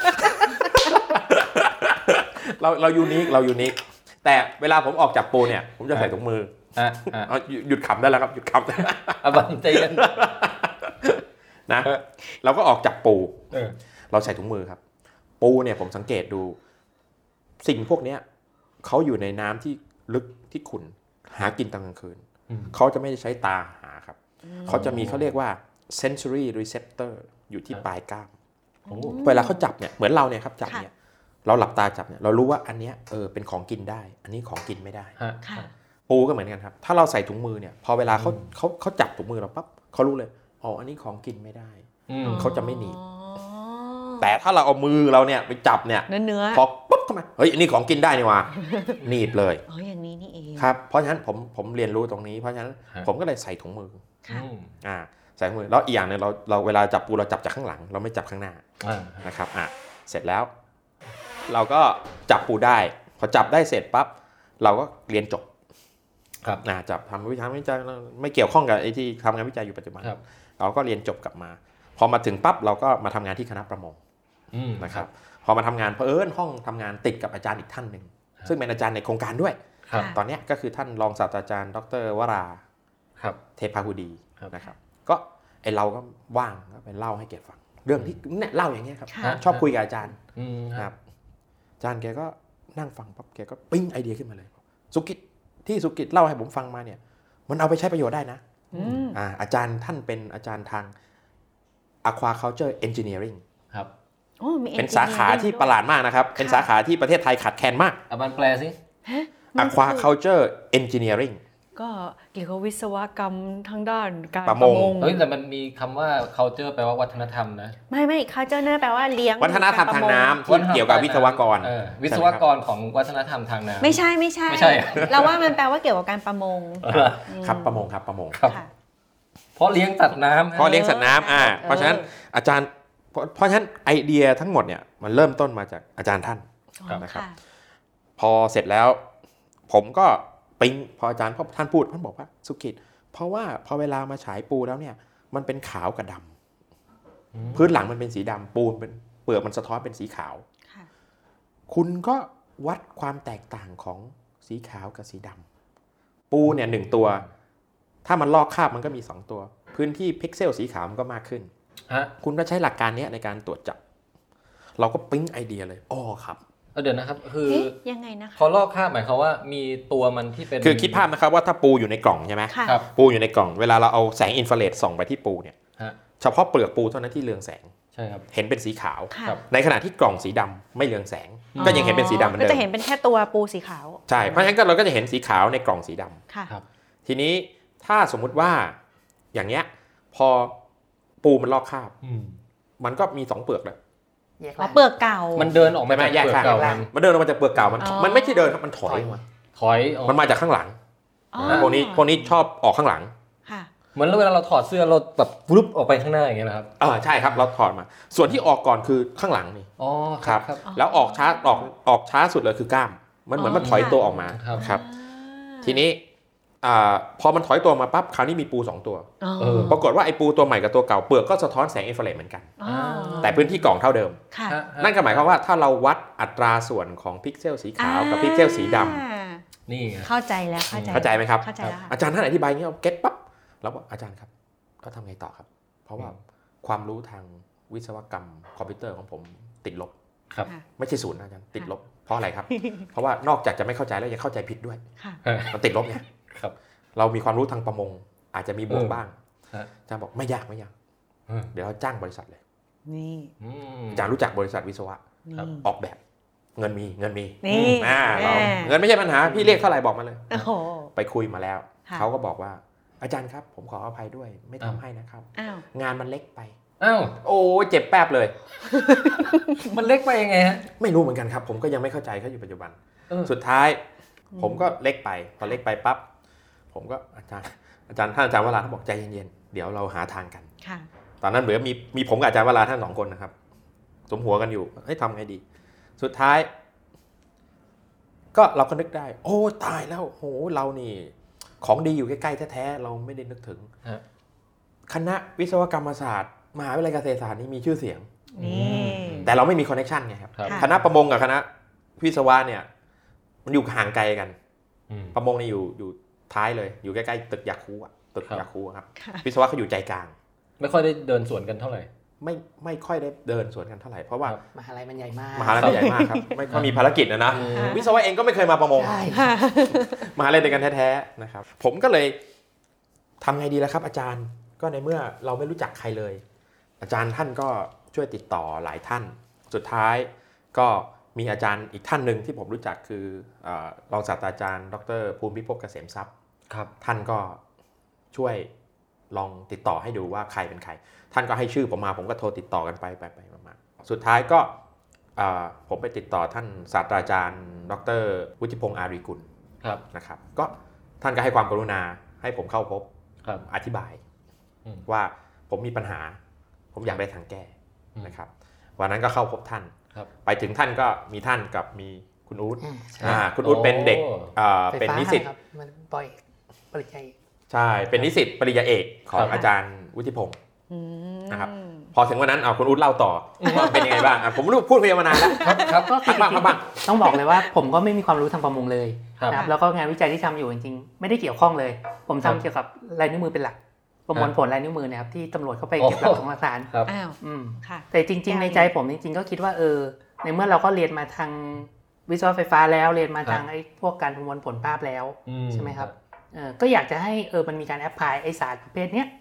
ไปสาขาอื่นบ้างที่มันไม่ใช่ทางวิศวะอย่างเดียว ไม่ใช่ไปอยู่ในโรงงานเป็นเครื่องจักรเป็นอะไรอย่างเดียว แล้วแล้วอยากกินปูนิ่มด้วยไหมครับ เอาแน่นอนครับอร่อย ดูดูตัวผมนี่รู้เลย อร่อยแน่นอนครับ ค่ะ อืม อืม ก็เลยรู้สึกดึงดูดกับโครงการนี้ อ่าใช่ อ๋อ แต่แต่ตอนแทรกนิดนึง ครับ อ่าเอ่อ ครั้งแรกอ่ะคอนเซปต์เรื่องการลอกคราบเรื่องปูนิ่มเนี่ย ค่ะ ทางวิศวะเองก็ก็ก็ก็ไม่เข้าใจเหมือนกัน ใช่ อ๋ ค่ะ อ ไม่เข้าใจธรรมชาติของปูเลยครับ ค่ะ คุยกัน คือคือ รู้เรื่องยาก คือ มัน คือ คนละภาษา วันนั้นครึ่งเช้าทั้งครึ่งเช้าเลยนะกว่าจะ ทั้งวัน จูนกันได้ว่า ว่า อะไร ตกลง อะไร ปูมันคือ อืม มันลอกคราบยังไงมันถอยหลังยังไง โอ้ คือคือทางวิศวะเขาก็เขาก็เขาก็ศูนย์ทางประมงเหมือนกัน ค่ะ ไอ้ประมงกับศูนย์วิศวะ เออ ค่ะ ศูนย์กันไปศูนย์กันมา อ่า ผมก็ต้องอธิบาย ยิ่งอธิบายก็อธิบายออกรถออกชาตินี่แหละ อ่ะ นะครับ เราเราเหมือนกินยาบ้ามาอธิบายอะ ครับ นะครับ เรา อย่างนั้นหรือเปล่าคะคุณอู๊ด อย่างนั้นเลยครับ ครับใช่เราก็ออกรถออกชาติก็เฮฮากัน เราก็สุดท้าย สุดท้ายพอประชุมเสร็จอาจารย์บอกเอ้าสุกิจได้ ลุย ลุยเลย โอ้ อ่า คุณอุ๊ดนิ่งนิ่งนะตอนนั้น คุณอุ๊ด ทำไม เป็น อะคะ แล้วก็คุณอุ๊ดก็แล้วแต่อาจารย์นะครับแล้วแต่อาจารย์ อ่ เสร็จแล้วอ่าก็ ก็ ก็ผมก็กลับไปเขียนโครงการเนาะจำได้ตอนนั้น อืม ก็กลับไปเขียนโครงการ ตอนนี้ไม่มีเขียนโครงการนะครับ ครับ ก็กลับไปเขียน ก็ได้รับการสนับสนุนตอนนั้นจาก สกว อืมครับ นะครับ สกว ท่านก็ให้อ่าอ่าอ่าโอกาสในการทำ ก็เราก็เลยเป็นที่มาของการจูน แต่ตอนนั้นผมจำได้คำหนึงเลย อาจารย์ท่านบอกว่าไอ้สิ่งที่ผมต้องการจะทำเนี่ยพิกเซลขาวดำเนี่ย อืม มันคือโครงงานของนิสิตปีสี่ อืม ภาควิชาวิศวกรรมไฟฟ้า ใช่เลยครับ หมายถึงยังไงครับ มันง่ายมากครับ มัน มั ง่าน ยอ๋อ มันไม่ได้ซับซ้อนใน อืม ในความหมายของทางวิศวะไง คือเป็นนักศึกษาปี สี่ก็คือคิดคอนเซปต์นี้ได้ โอเค แล้ว แล้วมาประยุกต์ใช้ แต่แต่เราเนี่ย อืม ในทางประมงเนี่ย ฮะ โอ้ มันน่าบูชาขึ้น สุด ที่ ยอด เลยอ่ะมันสุดยอดเลยอ่ะ โอ้ทำได้ไงอ่ะ แต่ แยกขาวกับดำได้เหรอ เห็นเห็นเห็นสหกาสมการเขาเขียนมาให้ผมแล้วเนี่ย ครับ ผมข้ามเลย คือไม่แม้แต่พยายามจะเข้าใจเพราะอะไรครับ โอ้โห ฮะ เราอุตส่าห์มาเรียนประมงนี่หนีคำนวณนะ เออฮะ มันตามมาหลอกมาหลอนเนี่ย ครับ ใช่ไหมใช่ไหมครับ เอหอนีหนีคำนวณหนีฟิสิกส์ไง ค่ะ อ่า อืมอืม ก็ ก็เลยคุยกัน ทีนี้ก็เลยหลังจากนั้นพอเขียนโครงการเสร็จปั๊บ ก็ให้ ให้อ่าผมก็ไปเพาะปู ครับ นะครับ ไปเพาะปู เพาะปูที่สถานีวิจัยประมงคลองวาน โดยมีดรวุฒิชัยอ่อนเอี่ยมเป็นผู้เพาะปู ครับ นะครับ พอเพาะปูเสร็จก็มา มา มาเข้าตะข่าย อืม ตาตะกร้าตะกร้า ค่ะ แล้วหลังจากนั้นก็เป็นทางคุณอู๊ดที่ออกแบบโปรแกรมอ่ะคุณอู๊ดเล่าโปรแกรม อืม เออครับ คือ ครับ หลักๆของโปรแกรมก็จะมีตัวกล้องนะครับ ที่ติดอยู่กลางแพรเลย แล้วก็จะมีหลอดอินฟราเรดติดอยู่ที่ตัวกล้องเลย ครับ อ่าแล้วเราก็คุมพื้นที่ทั้งหมดด้วยแสลนสีดำ ครับ เพื่อกันแสงข้างนอกเข้ามา อื ใช่ไหมครับมันก็จะเข้าคอนเซปต์ที่อาอาจารย์สุกิจอาจารย์แขกเนี่ยเขาไปใช้ไนวิชั่นส่องเลย เออครับ อ่าเพียงแต่ว่าเราเปลี่ยนตาคนให้มันเป็นกล้องเท่านั้นเอง ครับ อืม ส่วนที่เหลือก็คือผมก็ต่อตัวสายแลนเข้าตัวเราเตอร์ ครับ ใช่ไหมครับแล้วก็มาประมวลผลที่คอมพิวเตอร์เท่านั้นเอง ก็คือคอมพิวเตอร์ก็แทนสมองคน ครับ ค่ะ ใช่ไหมครับ ก็มาเช็คว่าเออถ้าเกิดปูมันเหมือนแยกล่างก็คือสีขาว อื มันเพิ่มขึ้น อืม เกินกี่เปอร์เซ็นต์ที่ซอฟต์แวร์ตั้งไว้ ก็ให้มันเวิร์นิ่งเป็นกรอบสีแดง ครับ ขึ้น อืม าก ล้อง กายก็ประมาณนี้ กล้องนี่มันเหมือนพวกไอ้กล้องวงจรปิดอะไรที่ ใช่ครับ ไว้ เป็นกล้องวงจรปิดเลยที่ใช้ในโครงการ ซึ่งมันก็ ราคาถูๆ ดูเห็น พักว่าบาท infrared อยู่แล้ว ใช่ อ๋ออิอินฟาเรอยู่แล้ว แล้วแล้วคือต้องกล้องตัวหนึ่งต่อหนึ่งตะกร้าหรือว่า เพ ยัง ราะ ไง ไม่ใช่ค คะ รับแพนหนึ่งก็ตอนนี้อยู่ที่ 50ตะกร้า ต่อหนึ่งกล้อง ตอนหนึ่งกล้องนนั้น อ๋อแต่ว่ามันก็จะ เออ ขึ้นมาก็แสดงว่าแต่ละมุมกล้อง อ่า แต่ละมุมของจอมันก็จะรู้ว่าเป็นตะกร้าเบอร์อะไร เบอร์อะไร ยังไง ผมว่า อยาก อยากเห็นไหมล่ะครับ ผมมีสไลด์อยู่นี่ผมผม แล้ ทำ ว เตรียม แล้วอย่างนี้คือต้องมีกล้องกี่ตัวคะ ก็ หรือว่าเราใช้จังหวะนี้ ขึ้นอยู่กับจำนวนที่อยากเลี้ยงเลยครับอืมหรือว่าถ้าในอนาคตเราสามารถจะแทนที่จะกล้องหลาย ๆ ตัวแล้วก็กล้องตัวเดียวแล้วก็ติดสายพานกับสเต็ปมอเตอร์เลื่อน โอ้ อ๋อ ได้ไม่เป็น ไป ไร ไปไหม ว่าปูมันใช้เวลาในการลอกระยะหนึ่งไงครับผมก็ ค่ะ ไม่ต้องถ่ายแบบเรียวไทม์ก็ได้ อ๋อ snapshot ทุก 10 วิอะไรอย่างนี้ก็ได้ อ๋อ อย่าง เออนี่อาจารย์ให้ดูรูปนะฮะ อ่า นี่ครับรูปเป็นอย่างนี้นะครับนี่อ่ะคุณอธิบายเลยครับ อ่า อ่า ค่ะค่ะ ก็อันนี้เป็นแพรปูแล้วก็แสงที่เห็นตรงกลางตอนนี้เป็นตัวแสงอินฟราเรดนะครับ ครับ ตอนนี้มันก็ส่องลงไปตรงกลางแล้วมันก็จะสว่าง อืม ก็จะเห็นแบบไอ้ไอ้ที่บอกว่าขาวดำตัดกันชัดเจนนี่มันชัดจริงนะฮะ จริงด้วย ใช่ ครับ จริงเลยครับ มีมีตัวอย่างอันไหนที่มันเป็น 2 ตัวไหมคะ เอ่อต้องดูเดี๋ยวดูตอนที่มันลอกคราบ อ่า อ๋อ นี่ ครับ จริงด้วย 2 ตัวเลย สองตัวเลยครับ อืมอืม จริงด้วย อ๋อแต่แต่อันนี้คือเราต้องการถ่ายภาพเราเลยเอาปูเป็นเป็นสองตัวมาใส่ อ๋อครับอันนี้แค่คอนเซปต์อา อย่า ร์ ไป ต บอกใครอย่าไปบอกใครครับ ครับโอ อัด เค เสียงไปแล้วค่ะ แต่มันก็ต้องเป็นรูปของจริงด้วยสิ จริงนี้ครับ มัน ฮะ อันนี้ภาพเสมือนจริงครับ ครับ ภาพเสมือนจริง อ๋อ เป็น อัน เป็น นี้ ไอ อัน เดีย นี้ไม่ได้มุกใช่ไหมคะ อ๋อไม่ได้มุกของ อ๋อ จริงครับ นี่จริงแล้วใช่ไหมคะ ใช่ โอเค ใช่ครับ แต่แต่ก็คือของจริงก็จะเป็นแบบนี้แหละ อืมของจริงก็จะเป็นอย่างนี้ครับแต่ของจริงเนี่ยอีกตัวจะใหญ่กว่าหน่อย ครับ อ๋อ เพราะตัวที่ลอกออกมาก็จะบวมน้ำอืม คุณวุฒิทีนี้ครับ ก็อันนี้ก็เป็นตัวกริดลาเบลนะครับสีเหลือง ค่ะ เรียงไปเลยเป็นตัวอักษรภาษาอังกฤษ แล้วก็มีเลขบอก เขาแบ่งเหมือนตาราง Excel แบบ ใช่ มีช่อง ใช่ A1 A2 อืม B1 B2 B3 B4 ไล่ไปอืม ตัวไหนลอกคราบเดี๋ยวประกาศ ครับ ปีสองลอกคราบแล้วอย่างนี้เลย คนเก็บปูกรุณาเชิญที่ช่อง C4 อ่า เออ เหมือนเหมือน ใช่ ไปรับยาอะไรนะที่โรงพ ใช่ ยาบาล ใช่ ตัวความยากของงาน image processing จริงๆ จะอยู่ที่ตัวตะข่าย ครับ ที่มาขึงตรงเนี้ยครับขึงขึงตัวกล่องนี่แหละ อ๋อเหรอครับทำไมอะครับ ครับ เพราะว่ามันก็จะทำให้มันเห็นสีขาวเป็นเส้นๆเป็นซี่ๆนึกออกไหมครับ เวลาผมวัดจำนวนสีขาวมันก็จะเยอะกว่าปกติ มันก็จะมีวิธีการใช้ image processing เนี่ยลบไอ้ตัวตะข่ายเนี่ยออกไปก่อน ไอ้ตาข่ายยังไงนะคะ อ่ะเดี๋ยวผมเปิดให้ดูครับ แม่งั้นปูมันก็หนีออกจากตะกร้า นี่ครับนี่นี่ อ๋อ นี่เนี่ยชัดเจน อ๋อหมายถึงว่าตาข่ายที่น้องเขาเดิน ใช่ อยู่นั่งอยู่ ไม่ใช่ อยู่ ครับ ข้าง ตะข่าบยน อนะยู่ข้างบนครับ มันต้อง คุ กั ม น ไม่ ไม่ ให้ ให้ ปู ปู ห ห นี นี ไง ปูมันจะหนีไป อ๋อเข้า กิน ใจแล้ว เออ ปูมันกินกันเองนะครับ ปูมันก็จะ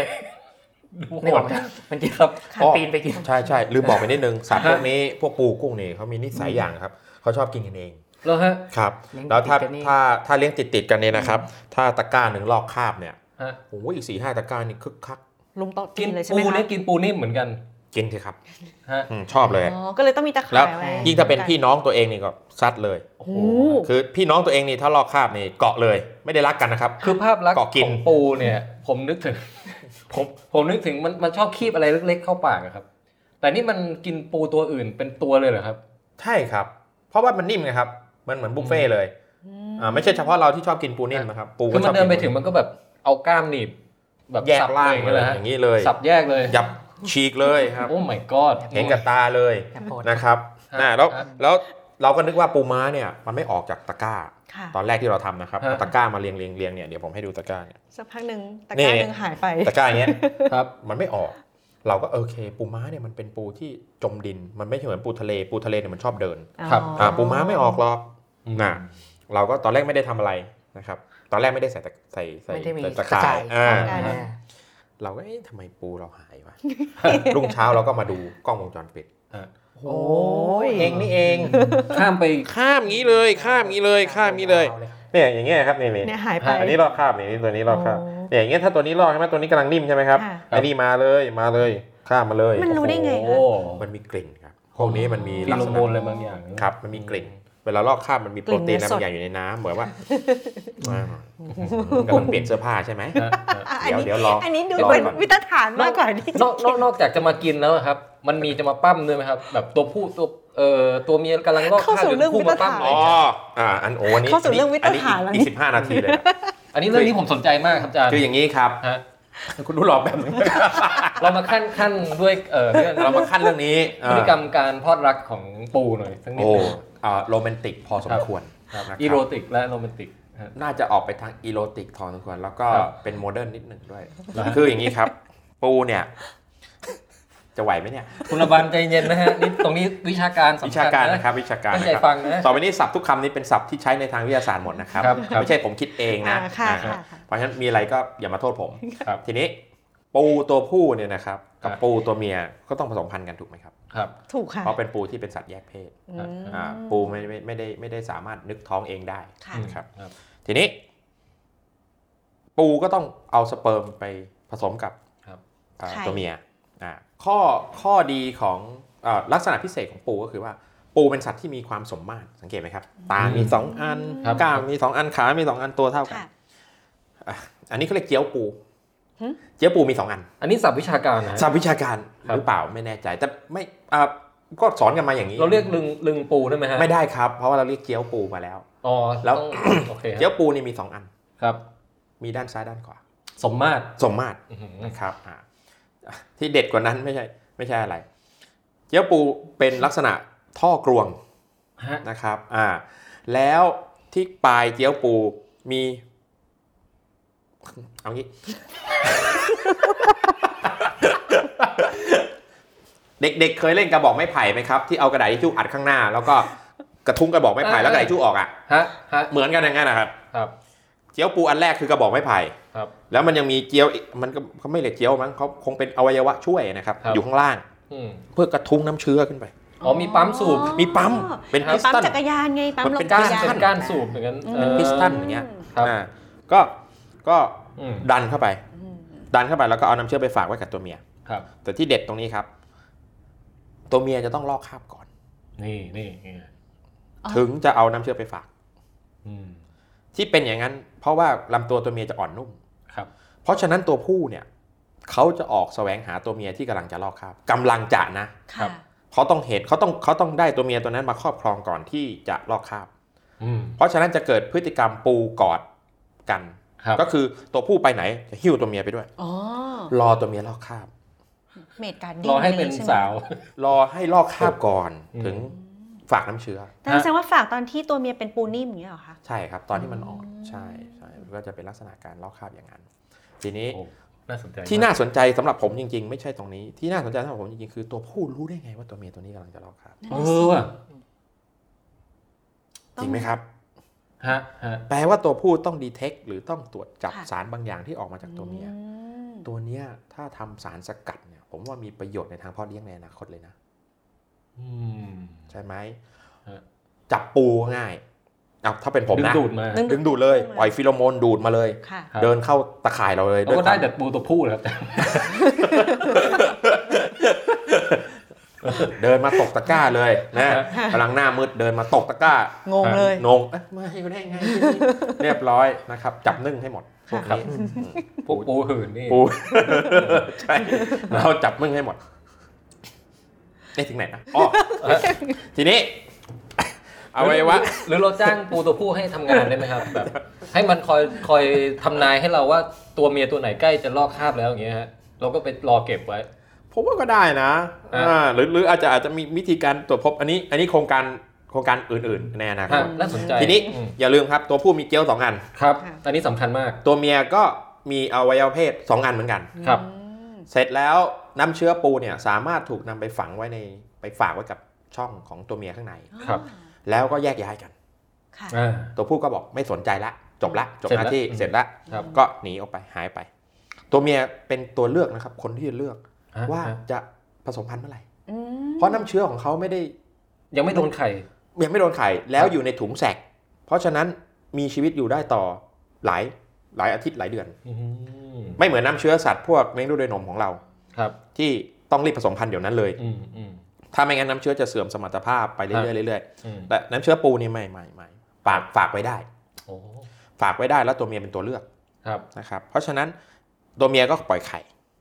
ปล่อยไข่ก็ผสมมาแล้วก็ไปติดไว้ที่จับปิ้งของตับปิ้งของตัวเอง ครับ นะครับ เพราะฉะนั้นอันนี้ก็คือการลักษณะการผสมพันธุ์ของตัวผู้ตัวเมียของปู อืม เพราะฉะนั้นแล้วตัวเมียบางชนิด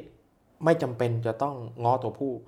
เก็บน้ำเชื้อไว้ใช้คราวต่อไปได้ด้วย อื หมายความว่าเขาผสมหลายครั้ง อ่าครับ ผสมครั้งเดียว แต่ใช้น้ำเชื้อได้หลายครั้ง อ่า ครับ ส่วนตัวผู้ตัวหนึ่งก็เที่ยวไปฝากน้ำเชื้อไปกับตัวเมียได้หลายๆตัว อ่า อ่า โอเค แสดงว่าตัวเมียก็คือเวลามีลูกอาจจะเป็นลูกของตัวผู้หลายตัวก็ได้ด้วยใช่ไหมคะ อันนี้ไม่แน่ใจว่าตัวเมียที่ผสมแล้วจะผสมซ้ำหรือเปล่า เออ เพราะว่าผมอันนี้พฤติกรรมปูพวกนี้มันไม่ค่อยมีใครศึกษาครับ นั่นเหนือครับ ความจริงเราเราหน้าเอาปูมาถ่ายวิดีโอไว้ตลอดเนาะแล้วเราก็นั่งดูไป เออ ถ้าผสมกับตัวนี้แล้วจะผสมกับตัวนี้เปล่า ผมว่าในทางวิทยาศาสตร์เนี่ยมันน่าสนใจนะ ฮะ ค่ะ ฮะ แต่แต่แต่ถ้าคือถ้าไปเล่าให้ใครเขาฟังเขาก็จะมองว่าเรา แต่ ประหลาดอีกอะ ตอนตอนปลาหมึก ปิดสิ นะ ท ครับ ธิ์เนี่ย ผม อย่างนี้ ผม เลย นั่ง ค่ะ ดูปลาหมึกผสมพันธุ์นี่แหละครับ เออไอเฮกโตโลไอเฮกโตคอตตอนปะครับเขาเรียกอะไรนะ เอ็กเอ็กโตโคติลัส เออเฮกโตโคติลัสที่เอาไปแปะไว้ข้างในใช่ไหม ฮะ ใช่ เนี่ยนั่งดูทั้งวันทั้งคืนเลย ใช่ ดู ไอ้นั่น ปลาห นะ มึก เขานับ ผสม เขานับเป็นอวัยวะเพศนะครับไอหนวดนั่นน่ะ หนวดพิเศษสำหรับปักสเปิร์มโดยเฉพาะ ใช่ใช่ไหมครับเขานับเป็นอวัยวะเพศ ผมเคยได้ยินว่า อืม สัตว์ที่มีอวัยวะเพศใหญ่ที่สุดเมื่อเปรียบเทียบกับสัตว์ส่วนตัวแล้วคือปลาหมึก โอ้โห เพราะว่าเขานับทั้งหนวดไง ฮะฮะ อันนี้จริงป่ะไม่รู้ต้องถาม เ เออ เดินทางกลับ ส่วนอันนี้อันนี้ไม่แน่ใจเหมือนกันครับ อืม ว่าว่านับอย่างนั้นเปล่าแต่ว่าที่ผมคิดว่าน่าจะยาวที่สุดเมื่อเทียบกับลำตัวเนี่ยน่าจะเป็นเพลียง อ๋อใช่เพลียงถูกต้องเออเออ ที่ยาวกว่าตัวมาประมาณ 10 กว่าเท่าอะไร มัน เงี้ยครับ ยืดออกไปหาอีกตัวหนึ่งผมจำได้ละเออใช่ใช่ใช่เออเออจริงครับ เรามาถึงเรื่องนี้ได้ยังไงกันนะ เออ แล้วไม่รู้เหมือนกันว่า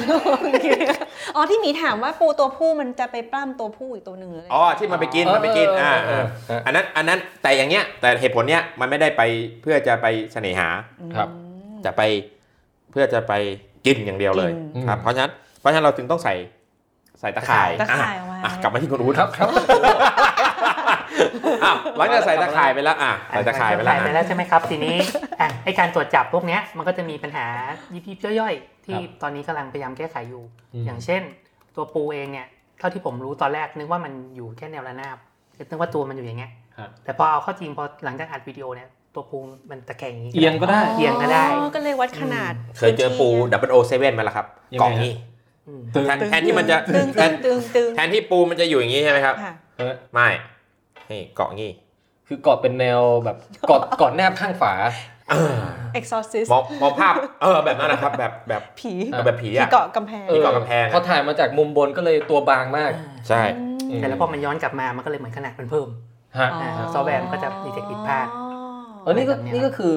ชีวิตของวิศวะใช่ไหมฮะ ที่ เราจะต้องแก้ปัญหาไปเรื่อย ใช่ครับอ่า ๆฮะ ก็วิศวกรทุกคนต้องแก้ไขปัญหาอยู่แล้วเป็นนักแก้ปัญหาปัญหา ครับ อ่าเราก็จริงๆก็ต้องบอกว่าเราก็สนุกกับการแก้ปัญหานั่นแหละ เออครับ แต่ยิ่งเจอปัญหาใหม่ๆ มันก็ท้าทาย ฮะ ครับอื ผมก็สนุกกับการสร้างปัญหาให้เขา ครับ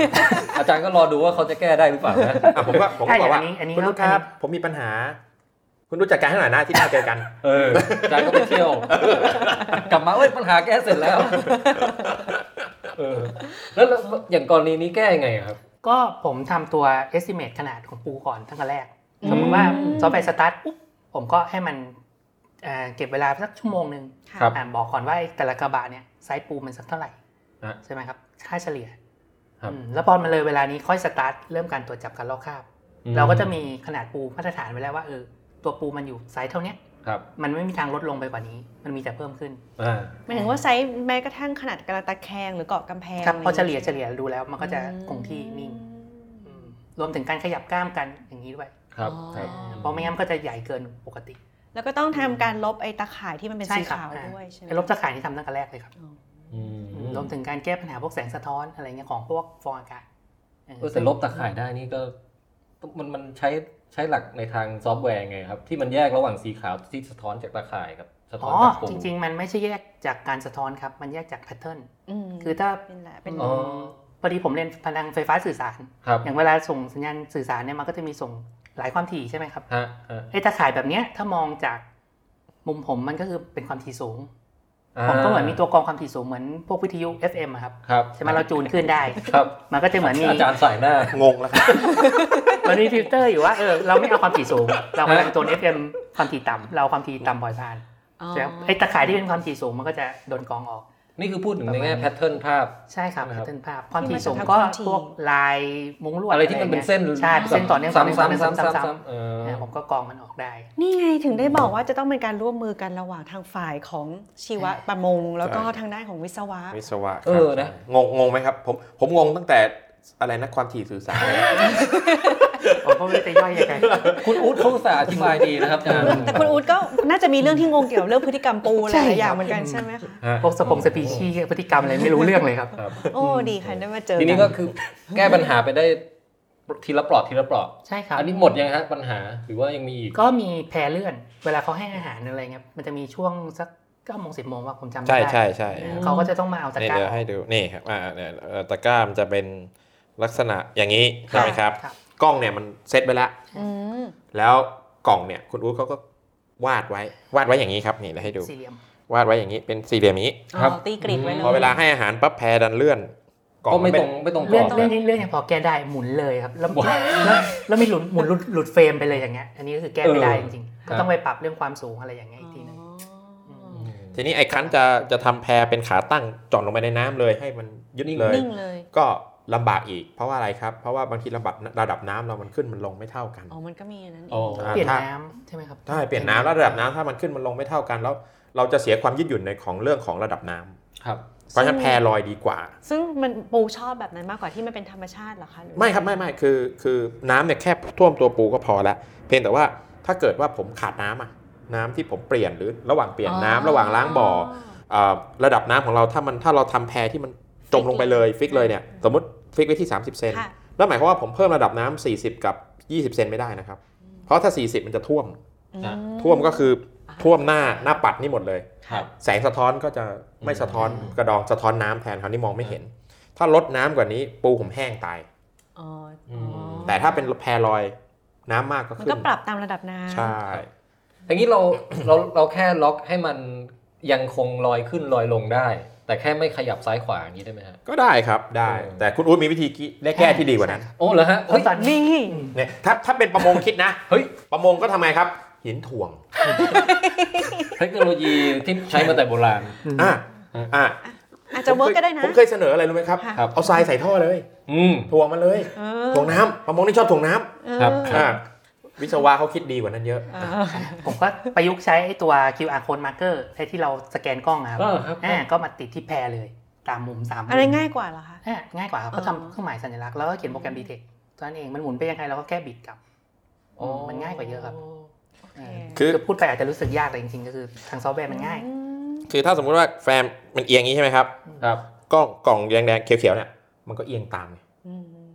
โดยโดยการที่เรามี QR code กำกับไว้ว่า ครับแต่ละมุมคือตัว อืม QR code มันจะมีไอ้สี่เหลี่ยมใช่ไหม ค ค รั รับ บที่เป็นชั้นๆอ่ะอันนั้นแหละเอาไว้ทำ alignment หรือการบอกว่าไอ้ QR code เนี่ยมันหมุนไปยังไง อ๋อมัน เรา ก็ ถึงถ่ายได้ทุกมุมไหมครับ มันก็เกาะติดตลอดเวลาแล้ว ใช่ ไม่ต้องกัง มันจะเกาะติด วล ล็อกไว้ตลอด โอ้โห แบบนี้เลย อาจจะดีกว่าถ่วงหินจริงๆด้วยค่ะ เออ ใช่ครับ มันมันมันมันมัน flexible กว่า ออ นี่เดี๋ยวผมให้ดูเลย เออ แล้วจะตะลึงงงๆโอ้โห ไป สุ เล ด ย ยอดเนี่ยเป็นโ คือคุณ ร อุ๊ ง ด การที่ร่วม คุณอุ๊ดก็เขียนเขียนแล้วผมก็คือคือแกก็แกก็คิดของแกมานะครับไอเราก็คอยรับฟังแล้วเราก็บอกว่าโอเคครับ โอเคครับ โอเคครับโอเคครับ คุณอุ๊ดทำเลยครับ ง่ายไหมครับเออคุณอุ๊ดทำเลยครับ เอออ่ อ่า เดี๋ยวเดี๋ยวนี่นี่นี่นี่นี่ครับนี่อ่าเอียงใช่ไหมอ่า า บอกคุณอุ๊ดทำเลยครับ คุณอุ๊ดทำแบบนี้เลย อื อื ม ม ก็คือตัวนี้เป็น AR marker อ่าใช่เป็น AR marker พอ AR marker ใส่แพรปั๊บ ใส่สามจุดอ่าสมมติมันเอียงใช่ไหมครับ คอมพิวเตอร์ก็รู้ว่าต่อไปนี้แนวระนาบเนี่ยอยู่แนวนี้ละ มันก็จะหมุนในตารางตาม ไอ้หมุนกล่องไปด้วย อืม ตำแหน่งเราก็จะคงที่ตลอดเวลา ถ้าเราลองดู QR code ที่อยู่ในมือถือเราครับ มี 3 จุดเนาะ อ่าใช่ครับเป็น เคยสังเกตไหมครับ ไม่ เป็นอัน ไม่ค่อย ให ได้ ญ่ๆตามมุม ดูละเอียดเท่าไหร่ ทั้งมุมนี้ทั้งมุมนี้มุมนี้ อ๋อ จะมีแค่ 3 จุดมันจะได้รู้ไงว่าหมุนไปทางไหน ถ้ามี 4 จุดมันจะไม่รู้ว่า อ๋อ ว่าจะ ค ให้ รับ อ่า ดี๋ว เคยสงสัยไหมครับว่าทำไม อ่า นี่ครับ เห็นไหม จะไม่ค่อยคุ้น คราวนี้สังเกตละ อ่าถ้าเป็น QR code มันจะมีสี่เหลี่ยมอยู่ 3 มุมจริงด้วยฮะ จริงด้วย เห็นไหมครับนี่ QR code ลายเนี่ย สี่ หนึ่ง เหลี่ยม สองสามเนี่ยเราไม่เคยสังเกตเนาะ ครั ค่ะ บเฮ้ยวันนี้ได้ความรู้คอมด้วยนะเนี่ย นั่นน่ะสิ ไม่ใช่ได้แค่เรื่องปูนะ ผมก็เพิ่งรู้วันนี้แหละครับ แต่อาจารย์อย่าพูดอย่างนั้น อ่าแล้วพูดถึงลายล่าสุดก็คือตัวซอฟต์แวร์เนี่ยถ้ามันตรวจจับได้ว่ากระบะไหนเนี่ยมัน ครับ ล็อกค่าบก็ให้มันส่งเข้าไลน์แล้วครับ ส่งเข้าไลน์เลย ส่งเข้าไลน์เลยครับ แล้วก็ถ่ายรูปมาให้ด้วยว่าเออมันรูปเนี้ย เฉพาะเฉพาะไอตัว เฉพาะตัวที่ล็อกค่าบ โอ้ เป็นรหัส A หนึ่งล็อกค่าบ ครับ มันก็ไม่ต้องไปอยู่หน้าจอหน้าอะไร ฮะ เราฟังเสียงจากไลน์อย่างเดียว เฮ้ย อย่างนี้ในแง่ของการที่แบบว่าคอยดูฟาร์มอย่างเงี้ยค่ะ ก็คือว่ามันจะไปดังติ้งติ้งๆกับคนที่ ใช่ มีหน้าที่มาคอย ใช่ เก็บ ครับ ปูใช่ไหม แล้วอีกอันหนึ่งที่ผมฝากคุณอู๊ดเขียนไว้ อันนี้เราก็ฝัน คือ ครับ เขียนเราเขียนลายเขาเขียนไม่เป็นหรอกแต่เราก็อยากได้ อืม คือเราก็ฝันเราเป็นนักฝัน แต่เราก็ฝันแล้วเราก็มาหาคุณอู๊ดทุกทีอะเราก็ฝันว่าอุยผมเป็นเจ้าของฟาร์มเนี่ยผมอยากเที่ยวอะ อืม ผมไม่อยากทำงานอะ ครับ มีเงินไปทำไมอะถ้าสมมติว่าไม่ได้เที่ยว เออต้องมานั่งเฝ้าปู เออ เราจ้างคนดีกว่าใช่ไหมครับ ครับ จ้างจ้างมาเฝ้าปู่เราจะเที่ยว แต่เราเที่ยวเราก็ไม่ทิ้งฟาร์ม ม คุณอู๊ดเอางี้ไหมทุกๆ24ชั่วโมง มีลายสรุปให้นายผมได้หน่อยได้ไหม อ๋อ สมมติว่ามันลอกค่ารีพอร์ต วันนี้กี่ตัว อ่า อะไรอย่างเงี้ย เพราะฉะนั้นพอพอหมดอาทิตย์หนึ่งผมไปเที่ยวสมมติไปเที่ยวยุโรป ฮะ กลับมา เราดูอ่าลอกค่าบ200 ตัว ครับ กลับมาดูในตู้เย็นเปิดปุ๊บมี 150 อ้าว อ่า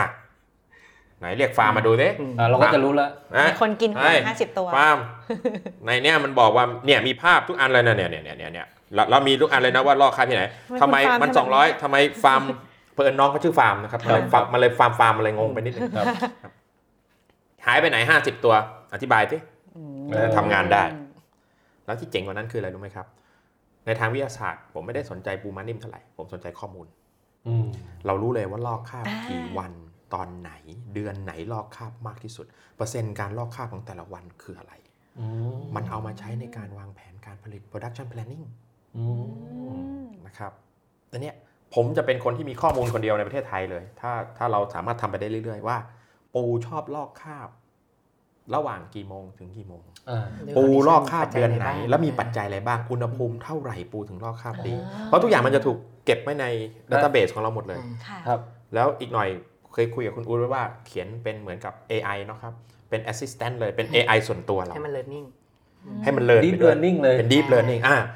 อ่ะ มัเริ่ม อันนี้ก็ integrate แล้ว อันนี้ก็เลยมาถามเขา ฮะ เขาก็บอก deep learning เราก็ deep learning deep learning น้ำมันก็ไม่ได้ลึกนะอาจารย์ น้ำ มั ก็ นจะ ไม่ได้ ดี ลึ ได้ ก ไง เออมันจะเลินได้ไงวะ เราก็งงงงกึกเลย ฮะ เราก็ AI AI artificial intelligence อันนี้เข้าใจเข้าใจ ครับครัครับบ ครับเพราะศึกษามาบ้าง ก็บอกว่าเอางี้ไหมคุณนุชถ้าสมมติในอนาคต มีโปรแกรมที่มันดึงข้อมูลจากนี้อัตโนมัติ แล้วผมถามว่าเนี่ยออเดอร์เดือนเนี้ยสองร้อยกิโล ผมต้องสต็อกปูเท่าไหร่ อืม มันก็เข้าเอื้อมมือ การตลาด ไปค้นกับ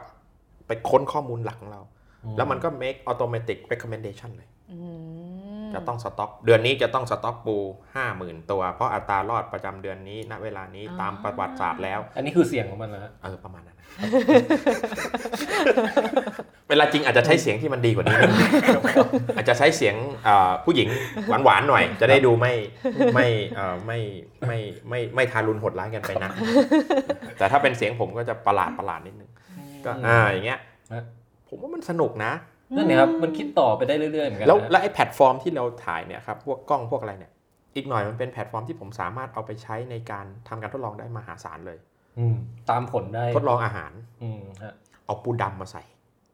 ม เอาปูตัวอื่นมาใส่ เปลี่ยนอุณหภูมิเปลี่ยนช่วงแสงเปลี่ยนอะไรได้หมดเลย มันก็เป็นแพลตฟอร์มที่ผมสามารถตีพิมพ์ผลงานได้ ครั ค่ะ บ ครับก็กระจายความรู้สู่ได้ อืม กะว่าได้สอก็คราวนี้แหละ อื้อหือ อ่าแต่ตอนนี้ยังไม่ได้พอสอเลยนะครับ ยังไม่ได้ขอ เลย อันไอโครงการนี้เริ่มมากี่ปีแล้วครับอาจารย์ ว่าเราเริ่มอ่าสองแล้วครับสองสองใช่ อ๋อใช่สองนาทีเลย ตั้งแต่ริเริ่มนะ ซึ่ง ช่วงแรกก็จะช้าๆหน่อย ครับ ถ้าช้าในที่นี่คือเรายังไม่รู้ตัวเองว่าต้องทำอะไร อืม คือต่างคนก็ต่างงงๆกันนะครับ ซื้อของก็ยังงงอยู่ ซื้อของก็ยังงง ๆงงใบเสร็จ อืม จะเขียนใบเสร็จไงนี่วะ อ๋อ ติดคุกปะเนี่ยซื้ออย่างเงี้ยอะไรเงี้ยเราก็ช่วยกันทำไปทำมาก็ประสานงาน อุปกรณ์เสียบ้าง ปัญหาหลักๆเลยครับ อุปกรณ์พัง อ๋อครับอ่ะ ครับ มันไม่ทนน้ำเค็มไงครับ ส่วนใหญ่อุปกรณ์อิเล็กทรอนิกส์ อ๋อ แล้วก็ความร้อนสูงด้วยมันใกล้กับที่เลี้ยงมันอืมแดดแรง อ่า ครับ อืม ครับ แต่แต่แต่เราคุยกันตั้งแต่ตอนที่เริ่มโครงการว่า หลัก 3 ข้อต้องได้อันนี้มันสี่หนาวเดี๋ยวไปปิดแอร์ จังหวะนี้คืออาจารย์ปากพูดว่า 3 ข้อแต่ดันยกนิ้วขึ้นมา 4 นิ้วครับ ตอนนี้ห้องห้องนี้หนาวมาก ห้องหนาวนะครับเดี๋ยวปิดแอร์ ค่ะ ครบ30นาทีบอกนะครับ เดี๋ยวพัก ครับ แล้ว เราไปปิดแอร์ เดี๋ยว รู้สึกหนาวไปหน่อย การ์ดเต็มพอดีครับเดี๋ยว อ๋อเปลี่ยน การ์ดพ โอ อ เค ดีได้ครับ เบาแอร์เวอร์ งั้นงั้นถือว่าเบรกนะฮะ ครับ เกนะ ครับ ขออนุญาตเข้า เดี๋ยวครึ่งหลังครับ มาฟังอาจารย์ถ่ายทอดข้อคิดบทเรียน คติต่างๆ ในการทำงานวิจัยนะฮะ ซึ่งจริงๆ ก็เอาไปประยุกต์ใช้ได้กับทุกๆ เรื่องเลยนั่นแหละครับ การออกแบบนวัตกรรม หรือทางออกให้กับปัญหาอะไรสักอย่างหนึ่งควรมีหลัก 3 ข้อได้แก่อะไรบ้าง การจะรวมทีมกับคนแล้วทำโครงการใหญ่ๆให้สำเร็จเนี่ยควรมีหลัก 4 อย่างอะไรบ้าง เดี๋ยวมาฟังกันฮะ แต่ว่าจังหวะนี้ขอเบรกแจ้งข้อมูลเพิ่มเติมนิดหน่อยครับ ฟังวิทย์ไทยแต่ละตอนแล้วรู้สึกอย่างไรกันบ้างนะฮะ หรือว่ามีคำถามอะไร อยากให้มาฝากคอมเมนต์ไว้ที่เพจ Facebook ของเราครับ อยู่ที่ w i t c a s t นะฮะ W I T C A S T กดไลค์กดแชร์โพสต์ที่เป็นโพสต์ประจำตอนวิทย์ไทยที่ท่านชื่นชอบนะครับ รวมทั้งรีทวิตหรือพูดคุยกับเราทาง Twitter t w i t c a s t 3ได้ด้วยนะฮะ T W I T C A S T ตามด้วยเลข 3 ทั้งหมดนี้จะเป็นการช่วยสร้างความคึกคักในการเผยแพร่รายการให้กับเราได้อย่างมากเลยนะครับ อยากให้คนได้ฟังกันเยอะๆครับ ช่วยกันหน่อยนะฮะ แล้วก็เดี๋ยวซีซั่น3 นี้ครับ พอจบเนี่ยเราจะมีการเก็บรวบรวมฟีดแบ็กอย่างละเอียด จากคนที่ฟังครบทั้งหมด 10 ตอนด้วยนะฮะ ซึ่งเราจะเรียกว่าเป็นโฟกัสกลุ่มของรายการวิทย์ไทยนะครับ ใครที่อยากเข้าร่วมกลุ่มนี้ก็ขอให้มาลงชื่อไว้ได้เลยตั้งแต่ตอนนี้นะฮะ ที่เพจวิดแคสต์นี่แหละครับ จะใต้โพสต์ของแต่ละตอน หรือว่าจะส่งข้อความเข้ามาทางอินบ็อกซ์เข้ามาคุยทางเมสเซจก็ได้เช่นกัน หรือถ้าใครไม่เล่นเฟซก็ติดต่อกันได้ผ่านอีเมล w i t h c a s t t h a i l a n d gmail com ครับ เอาละกลับไปฟังครึ่งหลังกันต่อดีกว่าครับ สีสันของชีวิต เวลาเวลาคอมตอบว่า ได้มันไม่ได้หมายความคอมมันได้คือมันได้ใช่ไหมแต่เวลาภรรยาตอบว่าได้ มันไม่ได้นะไปสิอย่างเงี้ย ไม่ ใช่ไหมครับ ไม่ซับซ้อนขนาดนั้นไปนั้นไม่ขนาดนั้นแหละ ไปเลยอันนี้ไม่ได้ครับอนุญาตนะครับคำท้า คำถาม อ่ะ ถ้าไปเลยจริง ๆ จะเกิดอะไรขึ้น ส คะ วัสดีครับเนี่ยขอบคุณครับนี่เลยอ่า ตกลงกินข้าวหกโมงนะทุกคน โอ้โหประเผด็จการนั้น ค่ะโอเค เปิดไม นะ ค์นะครับ เปิดไมค์ตะกี้เราค้างไว้ถึงไหนนะครับ สามข้อ อ่าสามข้อที่โปรแกรมเราจะต้องทำได้ที่ที่ ครับ ต้องมีเวลาออกแบบโปรแกรมอะไรพวกนี้นะครับ คือหนึ่งก็คือคำว่า reliability reliability ก็คือโปรแกรมหรือโปรเจกต์ของเราเนี่ยต้องต้องไว้ใจได้ว่างั้นเถอะ ค่ะ reliability คือไม่เสียง่าย อืม มีความทนทานนะครับเหมือน iPhone เนี่ย ฮะ จะอาบน้ำด้วยก็ได้ จริงเหรอ รุ่นนี้เอาอาบน้ำด้วยได้ โอเคครับ ทดสอบเลยได้ไหมคะ ครับ ไม่เพราะว่าผมเอาอาบน้ำด้วย อาจารย์ใช้โทรศัพท์ตอนอาบน้ำทำอะไรครับ อ่านข่าวครับ อ๋อ ครับอ่านข่าวอ่านข่าวเพราะว่าไม่ค่อยมีเวลา อาจารย์เป็นคนที่ไม่แปลกแต่ยูนิคฮะ ใช่ใช่อ่านข่าวครับภรรยาเขาก็ชอบแซวอยู่เรื่อยบอกว่า เอาโทรศัพท์เข้าห้องน้ำทำไม อืม อ่าไปคุยกับใครหรือเปล่า เออ อ่าเราก็บอกไม่สิเพราะว่าเราทำงานเนี่ยเราไม่ได้มีเวลาดูโทรศัพ ครั ท์ บ เราจะติดตามข่าวสารบ้านเมืองอะไรเงี้ย ครับ ยิ่งตอนนี้กำลัง impeachment ทรัมป์อยู่ ครับ เราชอบติดตามข่าวการเมืองเราก็เอาไปอ่านด้วยเนี่ย คือแม้ในระหว่างที่อาบน้ำเนี่ยก็ใช้เวลาให้เป็นประโยชน์ไปด้วย ฟังครับฟังเกิด YouTube แล้วก็ฟังว่าเออ เออ เป็นยังไง ครับ เพราะว่าเราก็จะได้มีสติปัญญาที่ดีขึ้น เนี่ยเป็นแบบอย่างกับ เป็นแบบอย่างกับเยาวชน ครับ เราก็ต้องซื้อโทรศัพท์มือถือที่มันเปียกน้ำได้ อ่าอันนี้คือหัวข้อ reli- reliable reliable อันที่สอง affordable โอ้โห อ่าต้องจ่ายได้ ครับ หมายความว่า ผมเคยยกตัวอย่างนี้ครับว่าจะขี่รถเบนซ์ให้อาหารกุ้งก็ได้ รถเบนซ์มีไหมมีซื้อได้ด้วยเนี่ยศูนย์อยู่ตรงนี้เองซื้อได้ ครับ อ่า ครับ อาหารกุ้งก็เอาไปใส่รถเบนซ์เอาแบบเปิดประทุนก็ได้จะได้ยืดตัวไปแล้วก็ให้อาหารได้ ยูนิคคจรั ริ บ งด้วย อ่าถามหน่อยว่าทำได้ไหม อืม ก็ทำ ทำได้ ได้ ครับ ถามคำถามต่อไปว่า ควรทำไหม ไม่ควร อืม อ่าเพราะฉะนั้นหลักการของเราก็คือว่าต้องตอบผ่านทั้งสองข้อ ครับ อืม ทำได้ไหม ถ้าทำไม่ได้ไม่ต้องไปถามเราควรไม่ควรมันทำไม่ได้อะ ค่ะ ฮะ แต่แต่มันทำได้ไหมอ่ะทำได้ ครับ ทำได้คำถามต่อไปควรไหมอ่ะ อื อืม ม เพราะฉะนั้นเนี่ยจึงออกแบบโปรเจกต์ให้ราคาถูกที่สุดเท่าที่จะเป็นไปได้ คืออันนี้ได้คุยกับคุณอูดไว้แต่ตอนแรกแล้วว่า ค่ะ กล้อง ครับ สายอะไรต่างๆเนี่ย ครับ พยายามที่คือคือผมเข้าใจครับบางทีประมงก็อยากได้ดีที่สุด ค่ะ วิศวะเองก็อยากได้ดีที่สุด อืม กล้องตัวเราสามหมื่น อื หมายละเอียดยิบเลย ฮะ 25 มิลเลียนอะไรเมกอะไรนะ สี่ 4K 4K เมกะพิกเซล อืม อ่าเห็นถึงขนาดรูขุมขนปูอะไรเงี้ย ฮะไม่ต้องละเอียดขนาดนั้นก็ได้ เราก็อยากได้ไง เพราะว่าเราทำงานวิจัย ค่ะ แต่ถามว่าถึงแม้ว่าได้แล้วทำงานวิจัยออกมาสำเร็จจริงใช้ได้เปล่า เออ เราก็เลยออกแบบว่าทำไมเราถึงใช้กล้องอ่า CCTV กล้อง ฮะ ราคาถูก เพราะอะไรครับ เพราะว่าเกษตรกรจะไม่ใช้ได้ ครับ ทำไมถึงใช้คอมพิวเตอร์โน้ตบุ๊ก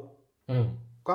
มันก็เดี๋ยวนี้ก็มีกับทุกคน ค่ะ สายก็มีได้หมด และอีกหน่อยเราจะ ครั ทำ บ แบบไร้สาย อ่าใช่ เราวางแผนว่าเราจะทำแบบไร้สายเป็นไวเลส อืม นะครับก็จะได้ตัดเรื่องสายออกไป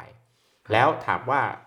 มันจะถูกบิวอินไปหมดในส่วนของการออกแบบตั้งแต่ต้น คือ ถ้าเราออกแบบให้มันถูกตั้งแต่ต้น ครับ มันจะดีกว่าทำให้มันเสร็จแล้วค่อยมาปรับแบบให้มันถูก อืม อ๋อ นะครับอันอันนี้ก็คือสิ่งที่เราตั้งใจไว้อีกอันหนึ่งก็คือ user friendly ค่ะ ครับครับ คือไม่มีประโยชน์เลย ถ้าสมมติว่าเกษตรกรใช้แล้วงง ค่ะ อืม ยากเกิน ยาก ซับซ้อ เกินผมเคเคยเคยเคยทำอะไรสักอย่างนะครับแล้วงงคือโอ้โหแบบฟอร์ม ครับ คือผมขับโดรนนะ คือผมเป็นคนขับ ฮะ โดรนเนี่ย เออฮะ ในฟังก์ชันของโดรนมันจะมี 2 อัน beginner กับ pro อืม เราเนี่ยใช้ pro ละเพราะคว่ารับ เราผ่าน begin- beginner มาละถ้าเกษตรกรใช้ปั๊บแล้วงง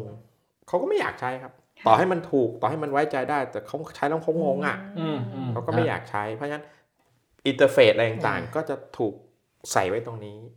คุณอุ๊ดถ้าจำไม่ผิดคุณอุ๊ดออกแบบไอตัว preset ค่าที่แบบแบบง่ายๆไว้ด้วยใช่ไหมครับ แล้วครับ แล้วก็มี ใช่ มีอันหนึงที่เป็นโปรสำหรับเราเข้าไปแก้ ครับ แล้วอันนี้ใครเป็นคนตัดสินว่ามันง่ายพอหรือยังอะไรอย่างเงี้ยฮะ อ๋อเราก่อนครับ ฮะ ตอนนี้เราก่อน อืม แต่เดี๋ยวคิดว่าพอโปรเจกต์มันเสร็จเรียบร้อยแล้วเนี่ย โครงการที่ต่อเนื่องต่อไปเนี่ยมันก็คือต้องเอาไปใช้กับเกษตร ไป กร ลองใช้จริง พอลองใช้จริงเนี่ยดีไม่ดีนะครับ เกษตรกรอาจจะแอดอะไรบางอย่างด้วยซ้ำไป ฮะ อ่า บอกอันนี้เราไม่เคยคิดเลย แต่ ค่ะ เกษตรกรเป็นปัญหาของเขา ค่ะ บอกอาจารย์ทำไมไม่แอด counting number ไปด้วย เออ สมมุติผมเป็นเกษตรกรผมบอกว่า ผมไม่เห็นไอ้ตู้กดตุ๊กตาครับอาจารย์ อืม เราติดไอ้ กล้องก็เลื่อนได้แล้วมีไอ้ไอ้ตัวขี้ปูอย่างนั้นอ่ะ อืม ลงไปคีบเลยได้ไหมไม่ต้อง อ่า เก็บเลย อันนี้ต้องให้คุณอู๊ดตอบ ฮะ ได้อยู่ครับเออยังได้อยู่ แต่ว่าก็นั่นแหละไว้เป็นเฟสหลังๆก็แล้วกัน เพราะว่ามันจะทำให้มันมีเหมือนกับเมคานิกที่ต้องแฮนเดิลเพิ่ม ครับ ถ้ามันมีแคชเชอร์มากล้อง ค่ะ มันก็จะโดนบังด้วยไอ้ตัว อ๋อ คีบ อ่า อะไรอย่างเงี้ยมันก็ต้องมีจังหวะของมัน ค่ะ อ่าแล้วถ้าเกิดมันคีบพลาดหรือคีบผิด ครับ มันจะต้องมีโปรเซสไหมที่คีบไปแล้วเช็ค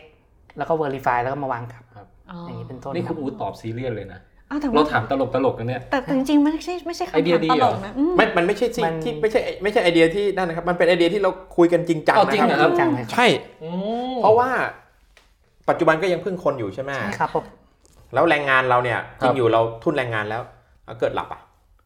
เออเกิดไม่ได้ดูแอปไม่ได้อะไรอยู่ หลับอ่ะหลับ ฮะ ถ้างานมัน24 ชั่วโมงครับ มันก็ไม่ไหวเหมือนกันนะคน ก็จริงนะ ค่ะ อืม เออ แล้วแล้วเราก็ไม่อยากทรมานคนยังยังไงเนี่ยตอนนี้ก็ต้องเฝ้าถูกไหมครับ ค่ะ ครับ ถ้าเป็นระบบที่เราจะพูดกันปัจจุบันก็ต้องเฝ้าเพราะต้องเอาคนไปหยิบ อืม ในอนาคตเนี่ยถ้าเราออกแบบโรงเรือนให้ดี เป็นระบบหมุนเนี่ยกล้องแม้แต่กล้องเองก็หนึ่งกล้องหนึ่งแพรถ่ายพับกล้องเลื่อน น่าลือ อืม อืม ถ่ายหนึ่งแพรถ่ายหนึ่งแพร อ๋อ วนกลับมา ค่ะ นะครับพอวนกลับมาเกิดอะไรขึ้น พอวนกลับมา ก็หนึ่งกล้องหนึ่งแพรหนึ่งกล้องหนึ่งแพรพอวนกลับมาปั๊บแพรสมมติเราหนึ่งแพรห้าสิบตัวสิบแพรก็เท่าไหร่ครับสิบแพรก็ห้าร้อยตัว ก็แปลว่ากล้องหนึ่งตัวได้ปูห้าร้อยตัว ครับ อื แล้วผมมีมีแผนผังไว้ อันนี้ไม่ยังไม่ได้ให้คุณอู๊ดเห็น ก็คือ ออกแบบโรงเรือนเนี่ย มันจะต้องออกแบบสมัยก่อนเราเคยคิดว่าจะออกแบบยาว ครับ ยาวก็คือหนึ่งแพรแล้วกล้องก็เลื่อนเลื่อนเลื่อนเลื่อนอย่างเงี้ย อืม แต่ถ้าเกิดอันนี้กล้องก็ต้องวิ่งกลับมาอันที่หนึ่งเสียเวลา อ๋อฮะ ออกแบบนี้เลยครับ ออกแบบเป็นรูปสนามแข่งม้า ครับ อืม กล้องเลื่อนต่อไป กล้องเลื่อนวนอย่างนี้วนอย่างนี้ แล้วผู้ดูแลอยู่ตรงกลาง โอ้ อยู่ในกล่องเลย โอ้โห เข้าใจไหมครับ คือคือเหมือนทำทำวนเนี่ยแล้วผู้ดูแลอยู่ตรงกลางเลย ค่ะ ครับ อ่า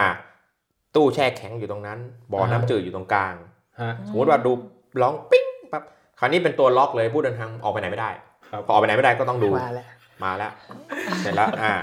ไอ้ยนี่เราจะโหดร้ายเกันไป หรือเปล่าไม่แน่ใจใครจะทำงานกับฟาร์มผมบ้างไหมครับอ่ะเสร็จแล้ว เสร็จแล้วอันนี้ออกแบบแล้วฝันอีกแล้วฝันอีกแล้ ฮะ ว ฮะ ก็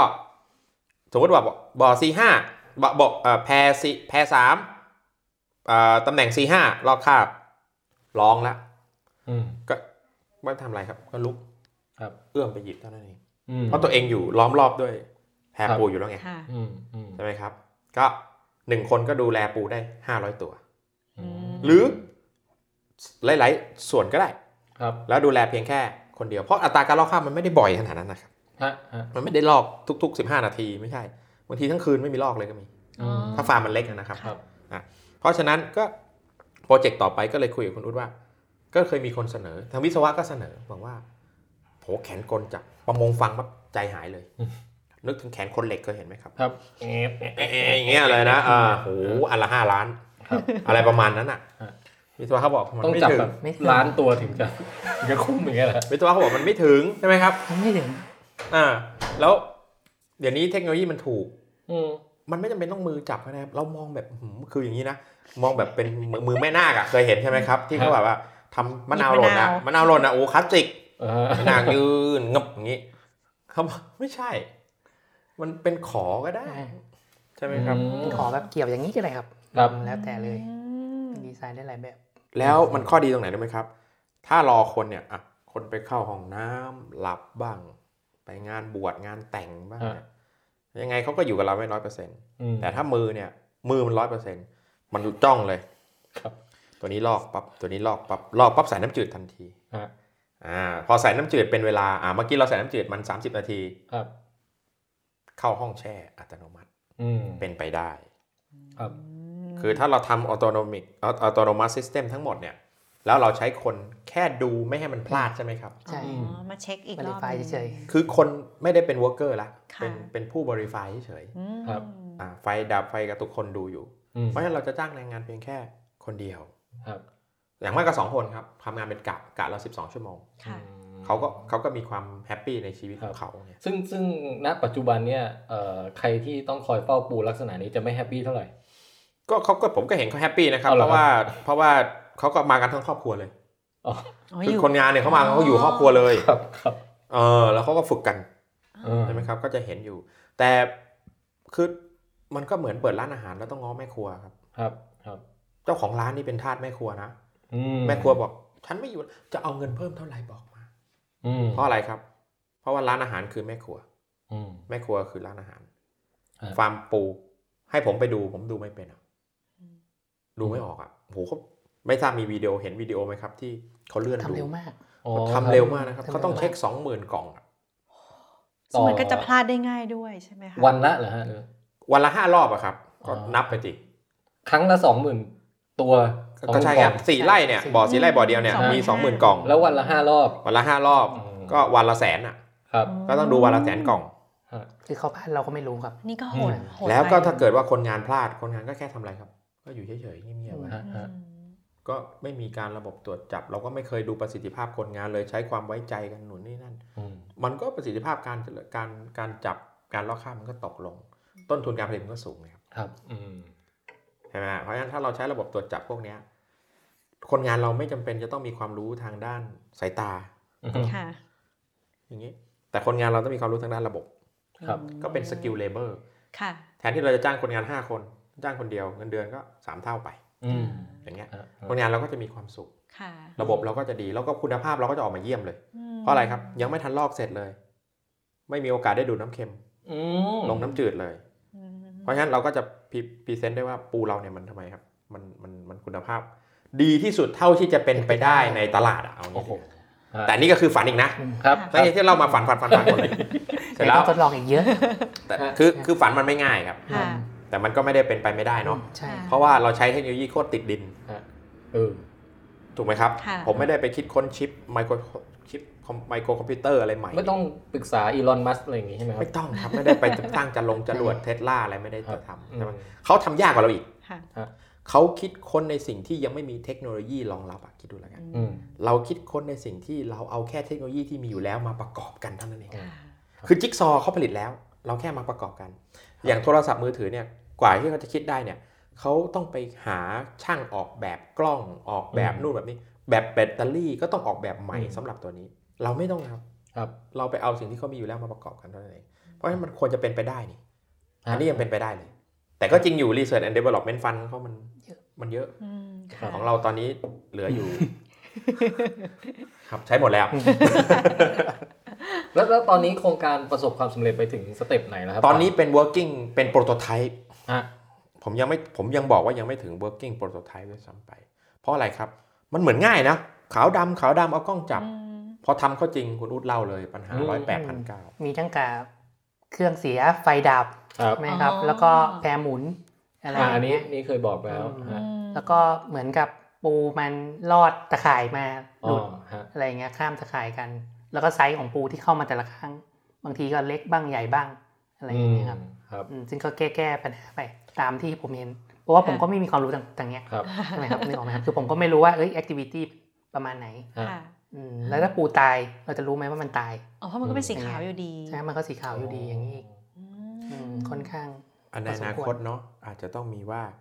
ปูตายเนี่ย คือปูที่ไม่มีการขยับเลย เออ ในเวลา 2 ชั่วโมงเป็นต้นไป แต่ผมก็ไม่มีข้อมูลไงครับ อืม เพราะผมไม่มีข้อมูลว่าปูเป็นเนี่ย มันขยับหรือ มัน เปล่า ขยับหรือมันขยับพฤติกรรมการขยับมันเป็นไง เพราะฉะนั้นคุณลูกก็เขียนโปรแกรมใส่ได้ ค่ะ อ่า ตอนนี้ผมยังทำแค่เก็บ Data แล้วก็รออาจารย์แขกอนาลัยแล้วครับ ค่ะ เพราะผมไม่มีความรู้ทางชีวะ อ๋อ คือสิ่งที่ผมอยากได้คือไม่ใช่ว่าปูปูลอกคราบหรือไม่ลอกคราบนะ ค่ะ ผมต้องการรู้ว่าปูมันเคลื่อนไหวพฤติกรรมการเคลื่อนไหวของมันใน ครับ ที่กักขังอ่ะมันเป็นยังไง คุณอุ๊ดทำได้ใช่ไหมทำเหมือนจุดอยู่ตรงกลางกระดองปูอ่ะ ได้อยู่แล้วครับ อืม แล้วพอเวลามันเคลื่อนไหวก็ทำเป็นจุดวิ่งไปวิ่งมา อ๋อ เราสามารถวิเคราะห์ได้เลยว่าปูโดยเฉลี่ยในที่กักขังเนี่ยมันมีพฤติกรรมการเคลื่อนไหวทุกๆกี่ชั่วโมง ค่ะ อือฮึ แล้วถ้าเราได้ข้อมูลตัวนั้นสมมติว่า อย่างน้อยมันจะอยู่นิ่งมากสุด 4 ชั่วโมง ตัวที่เป็น ค่ะ ปูไหนก็ตามที่ 4 ชั่วโมงครึ่งยังไม่ขยับ อืม ให้ขึ้นเตือนเลย อ๋อมีแนวโม ให้เจ้าหน้าที่เราขึ้นเตือนเป็น จะ สีสีเหลืองก็ได้ ตายค่ะ ครับ เจ้าหน้าที่เราก็ต้องเข้าไปเช็ค อ๋อ ว่าตัวนี้ตายหรือเปล่า อืม เพราะว่าอะไรครับมีผลต่อคุณภาพน้ำ อ๋อ มันจะเนื้อเน่าอย่างนี้หรือเปล่า ปูเน่า คะ เร็วมาก อื้อหือ ปูเนื้อ ปูเนี่ยนะครับ เนื้อปูเนี่ยใส่ไว้ในรถเนี่ยกินไม่ได้เลยนะครับ ค่ะ เน่าเนื้อปูเนื้อกุ้งเนี่ยถ้ารอ ค่ะ นึกกลิ่นออกเลยครับ นึกกลิ่นออกเลยใช่ไหม เนื้อยุ่ยยุ่ยๆเหม็นเหม็น เน่าเร็ว ๆค่ะ ไม่เหมือนพวกเนื้อสัตว์ ค่ะ เนื้อเนื้อเนื้อวัวเนื้อไก่เนี่ยมันยังเน่าช้ากว่า ผักเผือกยังช้ากว่า ครับ แต่ถ้าปูนี่อื้อหือ แป๊บเดียว ใครเคยตกปลาครับ แล้วใช้กุ้งตกอ่ะ อืม พอใช้กุ้งตกแล้วไม่มีไม่มีน้ำแข็งอ่ะ ฮะ เอาเอากุ้งวางทิ้งไว้ โอ้โห แป๊บเดียวเท่านั้นกลิ่นออกเลย ฮะ เพราะฉะนั้นปูเน่าเร็วครับ แล้วปูเน่าเร็วแล้วมันเน่าเร็วแล้วเนื่องจากเนื้อมันเหลวมันย่อยง่าย ครับ มันก็ทำให้น้ำเราเสียหมดทั้งระบบ อื อื ม ม ใช่ไหมครับ แล้วปูตายไม่ไม่ลอกคราบ ฮะ เพราะฉะนั้นไม่มีประโยชน์ในทางการ ค้า เพราะฉะนั้นถ้าเครื่องช่วยแล้วได้อีกก็ดีนะครับ ค่ะ ครับ นี่อย่าลืมนะผมอย่าลืมยังลืมบอกไปว่าเขาให้อาหารด้วยนะ เออฮะ แล้วให้อาหารนั่นคืออีกรอบนะครับ ครับ คือ เมื่อกี้เช็คห้ารอบแล้วใช่ไหม เออ ให้ หยอดหยอดอาหารด้วยนะ โหผู้เลี้ยงปูนี่เหนื่อยนะ มันถึงแพงไง ฮะ ถึงต้องให้เขาไงครับ อืม เขาขายกิโลละสี่ห้าร้อยก็ต้องให้เขา อันนี้คือปูนิ่มใช่ไหมครับ คุณนิ่มครับ กิโลละสี่ห้าร้อยแพงนะครับ ตอน ครับ สี่ห้าร้อยนี่คือออกจากปากบ่อนะสามสี่ร้อยเนี่ย มาอยู่ร้านอาหารเราจานเท่าไหร่อ่ะ อืม บางทีปูนิ่มมีอยู่แค่สองตัว ครับ ประมาณนั้น คนคนเลี้ยงทั้งประเทศนี่เยอะไหมครับ ก็หลายหมื่นหลายเป็นหลายแสนกล่องนะครับเขาใช้เขาใช้คำว่าเป็นกล่องกันนะ อืม ครับ แต่ทีเนี้ยมันก็ขึ้นขึ้นลงลงลูกพันธุ์หาไม่ได้ก็เจ๊ง อ๋อครับ ครับ ก็ไปตายที่ลูกพันธุ์หมด อืม ทีนี้ถ้าเป็นปูม้าเนี่ยเราสามารถผลิตลูกพอได้อยู่ คือเรามีกำลังการผลิต เรามีเทคโนโลยีการผลิต แต่เราก็ยังต้องแก้ไขเรื่องอัตรารอด ตอนนี้อัตรารอดของเราต่ำกว่า 1% โอ้โห โอ้โหน้อยมาก ไม่แต่อย่าลืมนะครับ แม่ปูตัวหนึ่งไข่ 5 0 0 0 0 0 ฟอง อ๋อ 1%ก็คือ 5,000 เออห เพ นึ่ง ราะ เปอ ฉะ ร์ นั้ เซ็น น ต์ของมันนี่แบบ เพราะฉะนั้นถ้าอัตรารอด เป็นหมู่บ้าม นผแล้วอะ อัตรารอดผม 0.1%เนี่ย ฮะ ผมก็คือแม่ปูหนึ่งตัวผมได้ปู ร้อย 500 อืม 500 ตัว ก็เยอะอยู่ ก็เยอะอยู่นะครับในการทำระบบของเรา ค่ะ เพราะฉะนั้นถ้าผมต้องการปูพันห้าพันกล่อง ผมก็ใช้แม่ปู 10 ตัวก็ได้ อืม แต่เรื่องเนี้ยผมเชื่อว่าเราทำให้ดีได้มากกว่า 0.1%หรือ 1%ได้แน่นอน ฮะ เพราะฉะนั้นโครงการเนี่ยมันจึงประกอบไปด้วย 4 ส่วน อืม การเพาะเลี้ยงปู ค่ะ ชีววิทยาปู อืม เทคโนโลยีการตรวจจับปู แล้วก็การตลาด อื เรามีบุคลากรของเราเนี่ยประจำทั้ง 4 จุดเลย ค่ะ อืมครับ เรามีผู้ประกอบการ อืม ที่เข้ามาวิเคราะห์เกี่ยวกับเรื่องการตลาด ธุรกิจความคุ้มทุนของธุรกิจด้วย ฮะ โดยใช้ระบบเรานะครับ ซึ่งพวกนี้น้องฟาร์มอ่ะก็จะต้องไปสำรวจฟาร์ม ทีละน้อย ก็ส่งฟาร์มไปสำรวจฟาร์ม อาจารย์ชี้ไปที่เด็กเอ่อนักน้องนักศึกษาที่ชื่อฟาร์ม แล้วก็ต้องไปสำรวจฟาร์มนะฮะ ใช่ก็คือเราให้ฟาร์มไปทำฟาร์ม ครับ แล้วก็ให้ฟาร์มเอาข้อมูลฟาร์มมาให้เราวิเคราะห์ฟาร์มอีกทีหนึ่ง ค่ะ ครับ ครับผมชื่อชื่อเหมาะกับงานมาก เออชื่อน้องฟาร์มนะครับ ครับ ต้องต้องรีบใช้งานครับ เดี๋ยวจะไปเรียนต่อแล้ว อืม เมื่อไหร่นะ ปีหนะครับ เรียนอะไร อ่าเดือนสิงหาครับ อ๋อยังยัง มันยังมีเวลาค่ะ ยังรอดยังรอด เราต้องรีดเลือดปูให้หมด อ่า ก่อน อ๋อลอกเรื่อง เออนอกเรื่องเหรอครับ ผมรีดเลือดปูเลือดเขาบอกรีดเลือดกับปูใช่ไหมครับ ค่ะ ฮะ เป็นคำพังเพยว่าไปเอาในสิ่งที่คนอื่นเขาไม่มี เออ ม อ่าผมเนี่ยตัวรีดเลย เพราะตอนเรียนเนี่ยเวลาจับปูได้เนี่ยสิ่งแรกที่ต้องทำคือดูดเลือดก่อน ฮะ เยอะนะครับ เลือดปูเนี่ย ไม่ใช่ ด้ ไม่มีใช่ไหมครับ ปูได้เป็นหลอด อืม ๆผมเคยดูดเลือดปูทุกชั่วโมง 12 ชั่วโมงติดต่อกัน ตัวเดียว ครับ มันเป็นปูที่โชคร้ายมาก มาก อืม หมด ไม่ตายด้วย อุ้ย ครับ ครับ ดูดทีละซีซีอ่ะ อ๋อ ปูแค่เนี้ยครับ ตัวแค่เนี้ย ค่ะ ปูตัวแค่เนี้ยนะครับ ผมดูด 12ซีซีอ่ะ อืม เลือดปูเนี่ยอยู่ที่ประมาณ 30% ครับ ของน้ำหนักปู อืม แต่เราทำไมเราไม่เห็นรู้ไหมครับ เรารู้ว่ามันไม่มีเลือดเพราะอะไร มันเลือดมันใส ไม่มีเม็ดเลือดแดงสิ มันไม่มีเม็ดเลือดแดง มัน ค ไม่ รับ ใช่ฮีโมโกลบิน ค่ะ มันเป็นฮีโมไซยานิน ซึ่งก็ไม่มันไม่ฟ้าด้วยใช่ไหมครับ ฟ้าครับ แต่มันจะฟ้าก็ต่อเมื่ออ่ามันจะฟ้าก็ต่อเมื่อโดนโดนออกซิเจน อ๋อ พอโดนออกซิเจนมันเกิดการออกซิไดซ์ ฮะ อืม พอเกิดการออกซิไดซ์เนี่ย มันก็กลายเป็นคอปเปอร์ออกไซด์ อ๋อ แต่ตอนอยู่ในตัวนี่คือใส ๆ อยู่ ใสเลยครับ อ๋อ ใช่ ครับ ใช่ อืม เพราะฉะนั้นพอมันอยู่ในตัวมันใสเนี่ย เราก็เลยมองว่ามันไม่เห็น อ่า แต่เวลาเราต้มปูสังเกตไหมครับ พอเราต้มปูมันจะเหมือนมีไข่ขาวลอยอยู่เป็นฟ้า ฟอดฟอดฟอด นั่นแหละคือเลือดมันที่ดูดดีเนเจอร์ ฮะ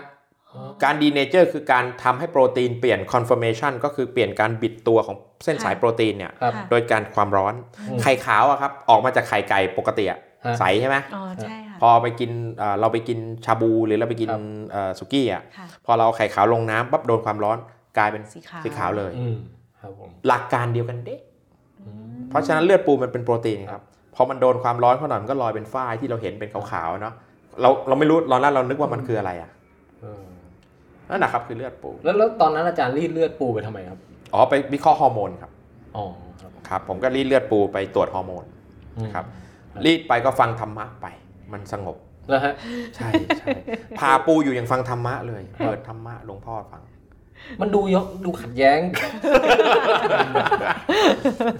เอ้า เออ ตัดตาปูผมตัดตาปูตอนที่ตอนที่เรียนอยู่ เขา ก็ ตัดไปทำไมนะครับอาจารย์ ตัดเพราะว่าตาปูก้านตาปูเนี่ยมีฮอร์โมนบางตัวครับที่ยับยั้งการลอกคราบ แล้วก็ยับยั้งการเจริญเติบโตของรังไข่ อ๋อ ครับ เพราะฉะนั้นพอกัดตัดต้านตาปูไปเนี่ยมันก็คือการเร่งการลอกคราบ ครับ ครับใช่ แล้วมันงอกตาใหม่ไหมคะ ไม่งอกครับ อ๋อ ตาเป็นส่วนหนึ่งของสมอง เพราะฉะนั้นพอเวลาตัดตาปูไปแล้วจะไม่งอกใหม่ ครับ อืม แต่ถ้ากล้ามนี่งอกไหมครับ กล้ามกล้ามงอกครับกล้ามงอก ผมว่ามีคำถามที่นอกเรื่องอะเกี่ยวกับความรู้ทั่วไปเรื่องสัตว์ทะเลอะไรอย่างเงี้ยเยอะแยะเต็มหมดเลยครับอาจารย์ ครับ เราเราควรจะรีบสรุปเรื่องที่เป็นเกี่ยวข้องกับงานวิจัยนะฮะ เราจะได้ไปเรื่องอื่นต่อ ได้ ได้ หรือเรามาอีกรอบก็ได้นะ ในอนาคตครับ ผม ครับ ก็มีความจริงผมมีเรื่องเกี่ยวกับหอยเนี่ยเยอะ นั่นนี่ เลย ครับ แล้วหอยเนี่ยพูด 3 วัน 7 วันก็ไม่หมด ครับ เพราะว่าหอยมันเยอะนะครับ ทีนี้เอ่อปูเนี่ยมันก็น่าสนใจ ครับ หอยนี่ในความรู้สึกของผมเนี่ยน่าสนใจกว่าอีก โอ้โห เพราะว่าหอยเนี่ยหลากหลายแล้วเป็นกลุ่มที่วิวัฒนาการมาตั้งแต่สมัยโบราณนานมาก ฮะ ตั้งแต่ 500 ล้านปีเป็นอย่างต่ำ เพราะฉะนั้นหอยเขาก็จะมีชีว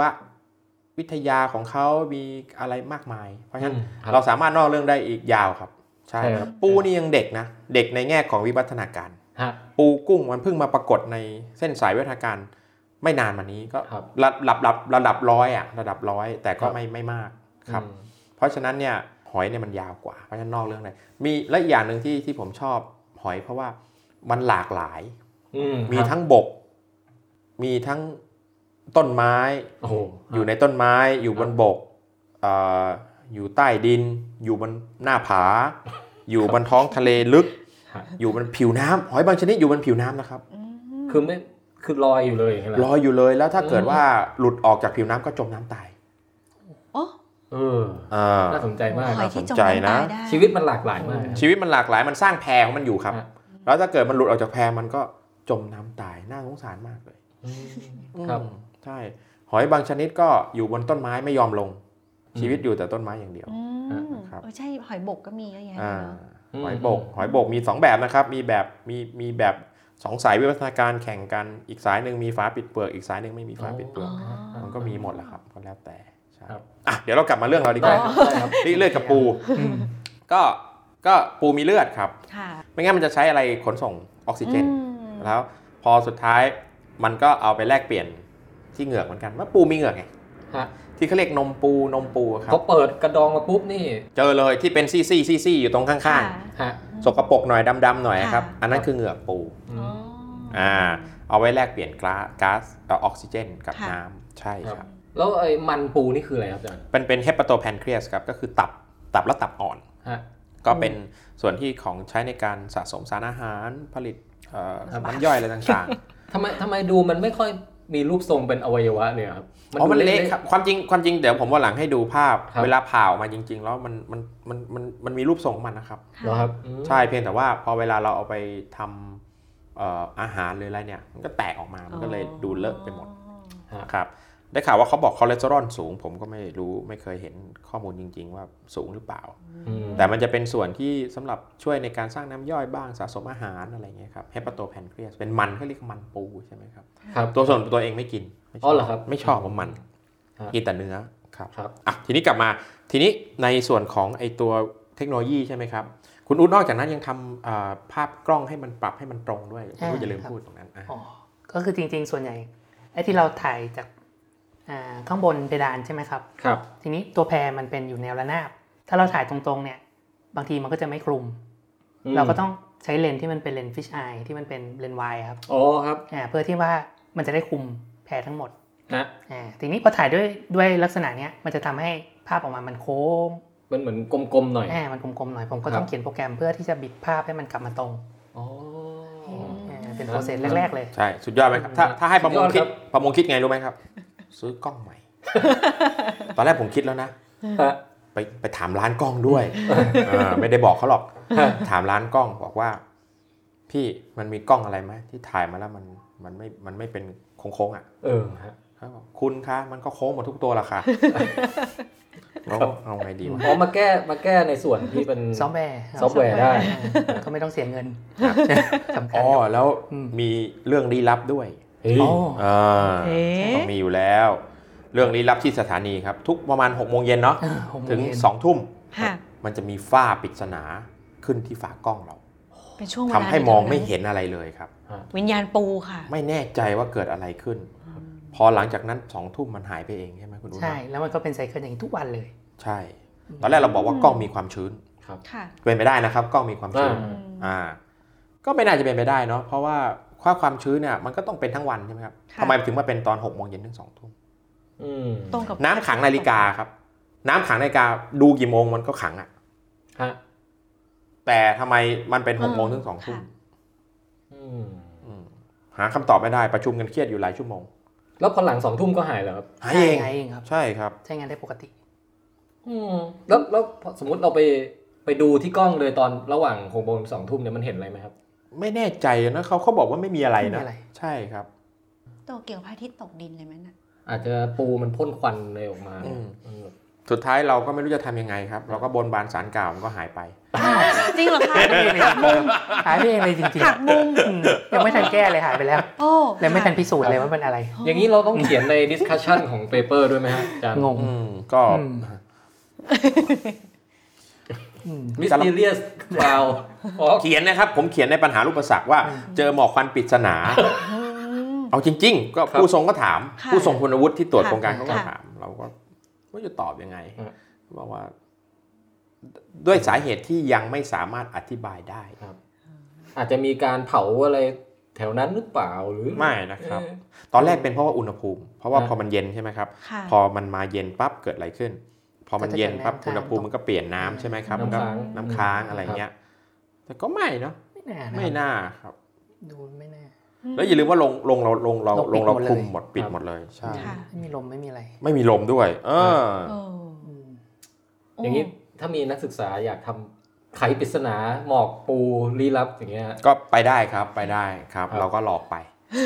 ครับ แต่เราไม่ไปนะคุณอุ้นนะเราไม่ไปเราไม่ไปเราเรารีโมทข้อมูลมาอยู่ที่กรุงเทพเอา นี่หมดแล้ว เราก็ อ๋อที่ที่ทดลองกันที่อยู่อยู่ที่ คลองวานครับ จังหวัดประจวบ ทีนี้เนื่องจากติดปัญหาเรื่องว่าคลองวานไกล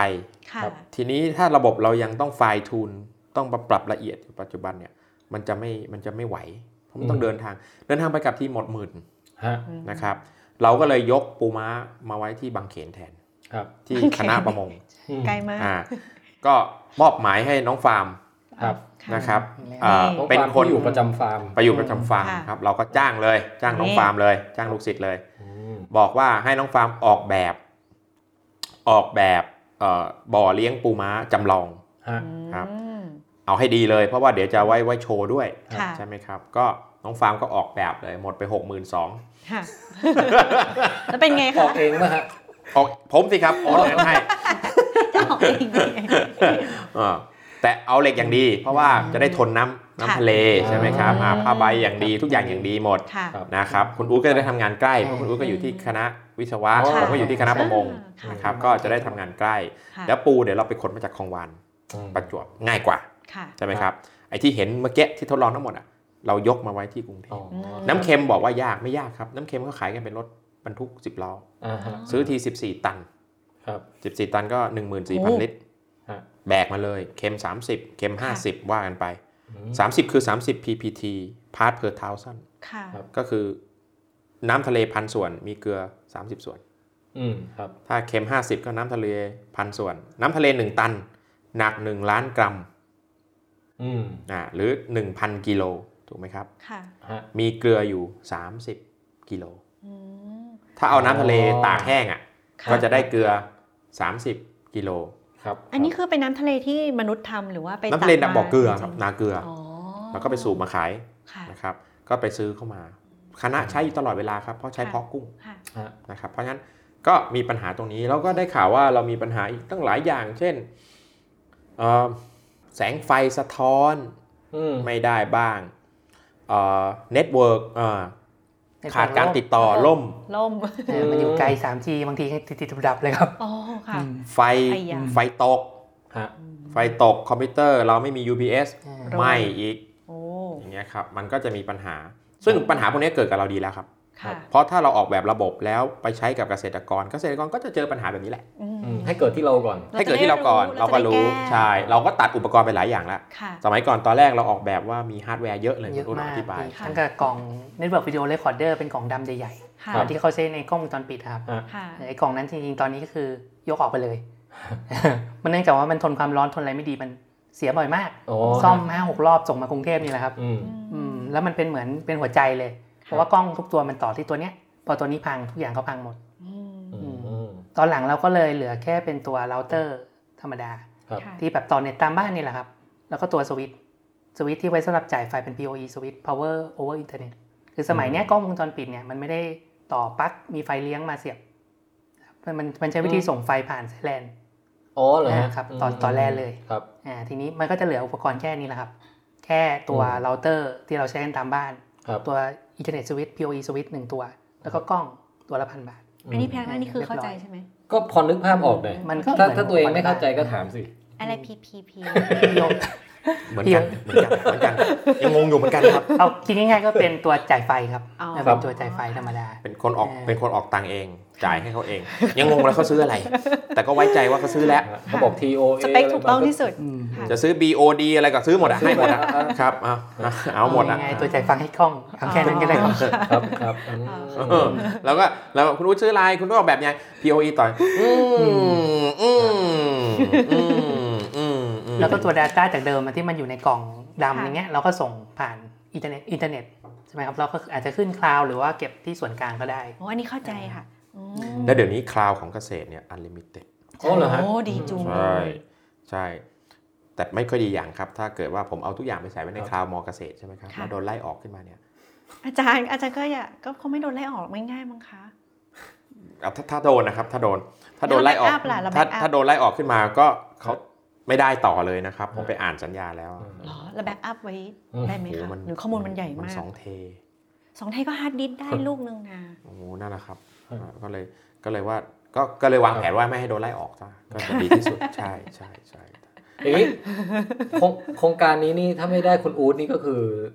จบเลยใช่ไหมฮะ โอ้ โครงการนี้นะครับ บอกเลยเป็นเก้าอี้สามเก้าอี้ สี่ขาไอ้ย ค่ะ ตอนนี้เก้าอี้สามขาก่อน ค่ะ เก้าอี้สามขา ขาดขาใดขาหนึ่งล้มทันทีนะครับ ค่ะ หนึ่งขาดผู้เพาะปู อ่า อืม อ่าซึ่งไม่ได้มาวันนี้นะครับ ด ค่ะ รวุฒิชัยอ่อนเอี่ยม ครับ ค่ะ ขาดผม ค่ะ ในฐานะเชือก ค่ะ เชือกเหรอครับ เชือกชักใย อื้อหือ อ่า โอ้โห ที่ชักใยทุกอย่างเข้าด้วย คุณ กัน อู๊ดโดนชักใหญ่ซะแล้ว อ่ายังไม่รู้ตัว คุณอู๊ดทำหน้าแบบปลาแลมปลาแลม อ้าวแต่คนชักใยไม่มีประโยชน์นะครับ ถ้าไม่มีอะไรให้ให้คอย อืม ให้ ค ครับ อยชักใยใช่ไหม ค่ะ อ่ะคุณอู๊ดนี่ ถ้าขาดคุณอู๊ดก็จบแล้วครับ ค่ะ ฮะ ผมก็ผลิตได้แค่ปูอ่ะ ฮะ ปู สม นี่ มติ ปูนุ่ม คุณ ก็ อู๊ด ไม่ แบ ได้ บโดนแบบเอ่อฝ่ายเลี้ยงกุ้งอะไรแย่งตัวไปอย่างเงี้ยครับอาจารย์ เราไปชิงตัวคืน เรา คุณอู๊ดตอนนี้มี ชิง ใครมา น้ำ จีบบ้างไหมฮะ เราจีบเราเตรียมทีมไว้แล้ว อ๋อเหรอคะ เออครับ อุ้มอุ้ม อืม แล้ แล้ว ว ก่อน โอ้โห ไม่ใช่เหรอเตรียมยางไว้ด้วย ยาป้ายเราก็มี ฮะ เพราะว่ายาสลบปามก็ใช้ได้กับคนเหมือนกัน อ่าครับ คุณอู๊ดโกรธจริงๆ ถ้าจะไม่ดีแล้วมั้งคะเนี่ย เดี๋ยวให้ผลปั้นรุ่นน้องเลยคณะมาช่วยก่อน เอ๊ะคุณอู๊ดนะครับมี ครับ ตอนนี้มีการฟีเจอริงกันระหว่างประมงกับวิศวะเนี่ยอยู่อยู่เยอะไหมฮะในคณะเนี่ยครับ เออเท่าที่ผมทราบตอนนี้มีแค่ผมนี่แหละครับ เอาละครับ ครับ อืม คือค่อนข้างน้อย คือล่าสุดก็จะมีท่านอาจารย์วรา ครับ เขาเหมือนพยายามจะมาหาเด็กที่ทำโดรน บินไปดูแบบกระชังเลี้ยงปลาอะไรนะปลา ทีมครับ ปลาทับทิม ฮะ นะ ฮะ ครับเราก็วัดความหนาแน่นอะไรอย่าง ค่ะ เงี้ย ใช่ ก็ เพราะว่า ไม่รู้ว่าจะสำเร็จหรือเปล่าไม่รู้เด็กทางวิศวะจะอยากไปทำหรือเปล่า อืม ว่าค่อนค่อนข้างน้อย ผมไปบินให้ เสี อาย ด จารย์ครั้งหนึ่ง ค่ะ ครับ ครับ ไงคะ มีประโยชน์นะครับ เพราะว่าอันนี้อันนี้โฆษณาโครงการอาจารย์ท่านนิดหนึ่ง ครับ ะ โครงการท่านเนี่ยดีมากเลยผมชอบมากเลย แล้วผมชอบโครงการอะไรที่ที่สามารถไปใช้จริงๆอย่างนี้ คือปัญหาของการแลกเลี้ยงปลาทั้งหลายคือช่างวัดปลา ช่างวัดปลา ช่างวัดปลาเนี่ยต้องต้องทำไงรู้ไหมครับ จับปลาขึ้นมาสุ่ม 20% ฮะ เสร็จแล้วเราก็ต้องเอาเขาขึ้นมา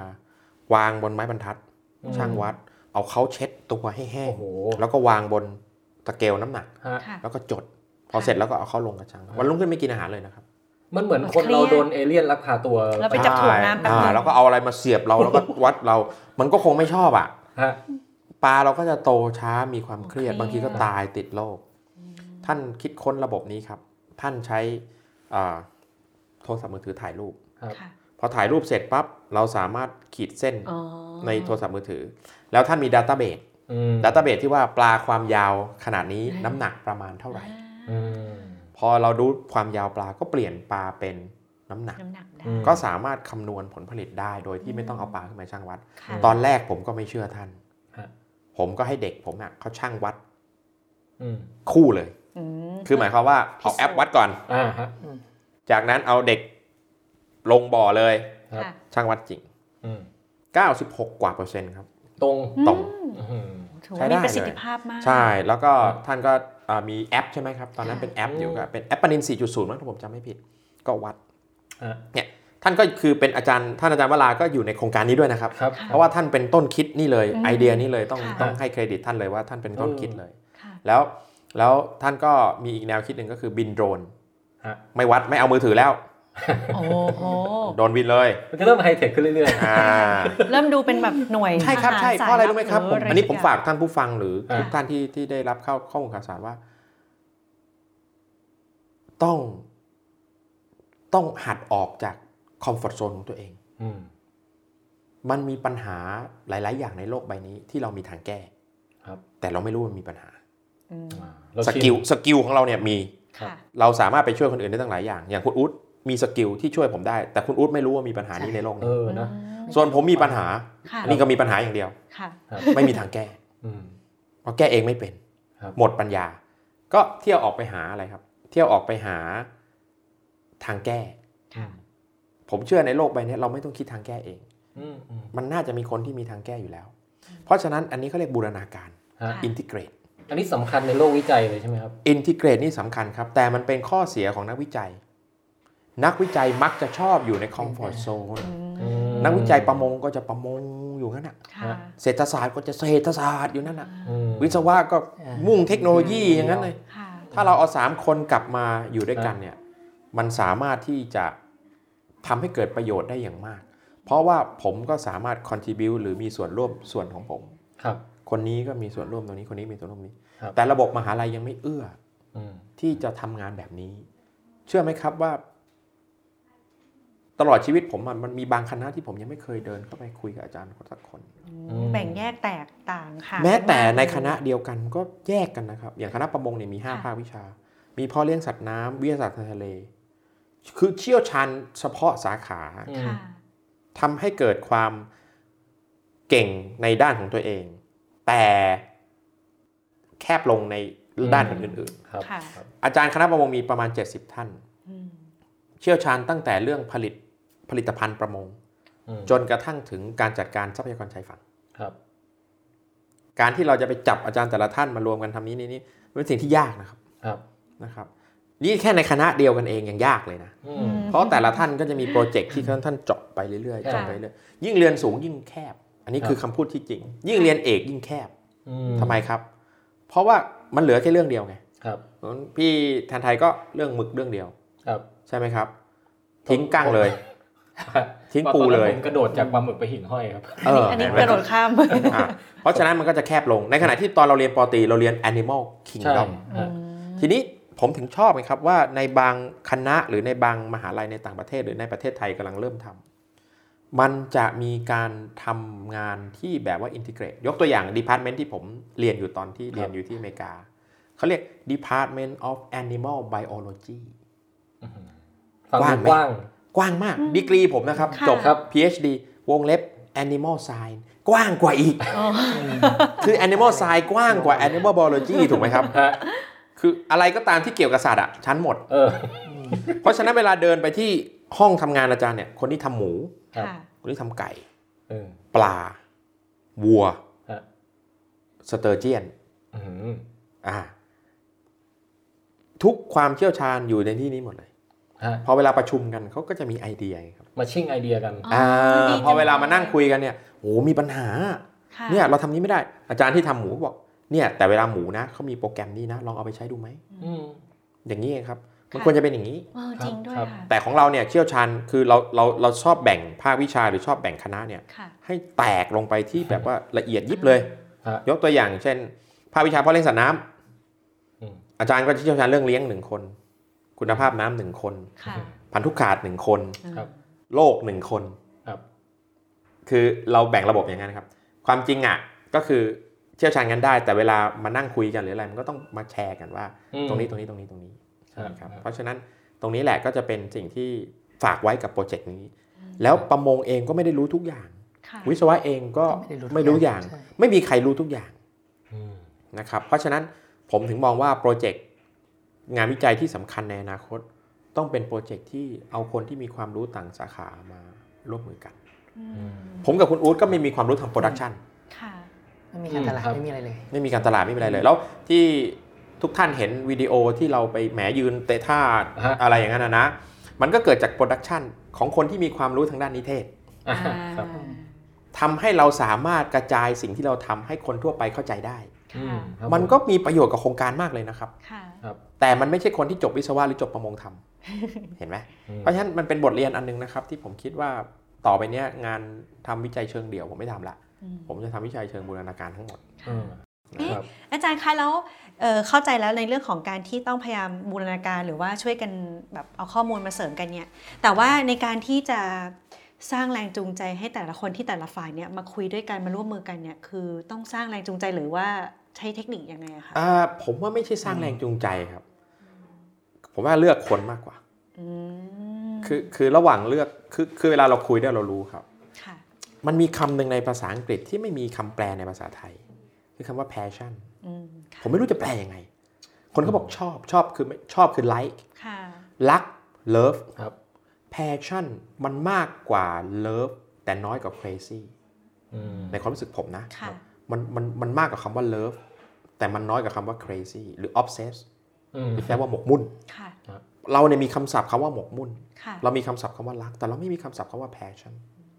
passion มันออกมาจากใจ มันออกจากสิ่งที่เราต้องการจะทำมันไม่ใช่ทำงาน อืม มันคือเล่น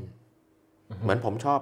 บินโดรนเนี่ยทุกครั้งที่บินโดรนแบตหมดเร็วจังเลยอะ อืม สามสิบนาทีหมดแป๊บเดียว ฮะ แต่เวลานั่งประชุม โอ้โหห้านาทีเองวะ ช่วยกัน ใช่ไหมครับ อ๋อแพชชั่น แพชชั่นมันไม่มี แต่เวลาบินโดรนเนี่ยครึ่งชั่วโมงแป๊บแป๊บแป๊บหมด ค่ะ อย่างเงี้ยคำว่า passion มันออกมาจากใจ เพราะฉะนั้นผมว่าขั้นแรกเลยครับ ไม่ต้องอะไรมีอยู่ 4 อันที่ผมวิเคราะห์เลย โครงการจะประสบความสำเร็จหนึ่ง people อืมครับ funding technology แล้วก็ attitude อืม attitude คือทัศนคติ ค่ะ เพราะฉะนั้นเราต้องเอาคนที่ทัศนคติตรงกันมาอยู่ด้วยกัน ทีมเนี่ยจะแข็งไม่แข็งอยู่ที่ people กับ attitude ส่วนเทคโนโลยีกับ funding เดี๋ยวมา อ๋อค่ะ ถ้าเราเป็นคนที่มีแพชชั่นนะครับยังไงมันก็ต้องคนมีคนที่มีแพชชั่นให้เงินเราอยู่แล้วล่ะ อืม ฮะ นะครับแล้วถ้าเทคโนโลยีถ้าไม่มีเดี๋ยวคิดได้ ค่ะ ครับ นะครับเพราะฉะนั้นผมมองว่า people attitude สำคัญ ก็คือคนกับความอยากของเขาสำคัญ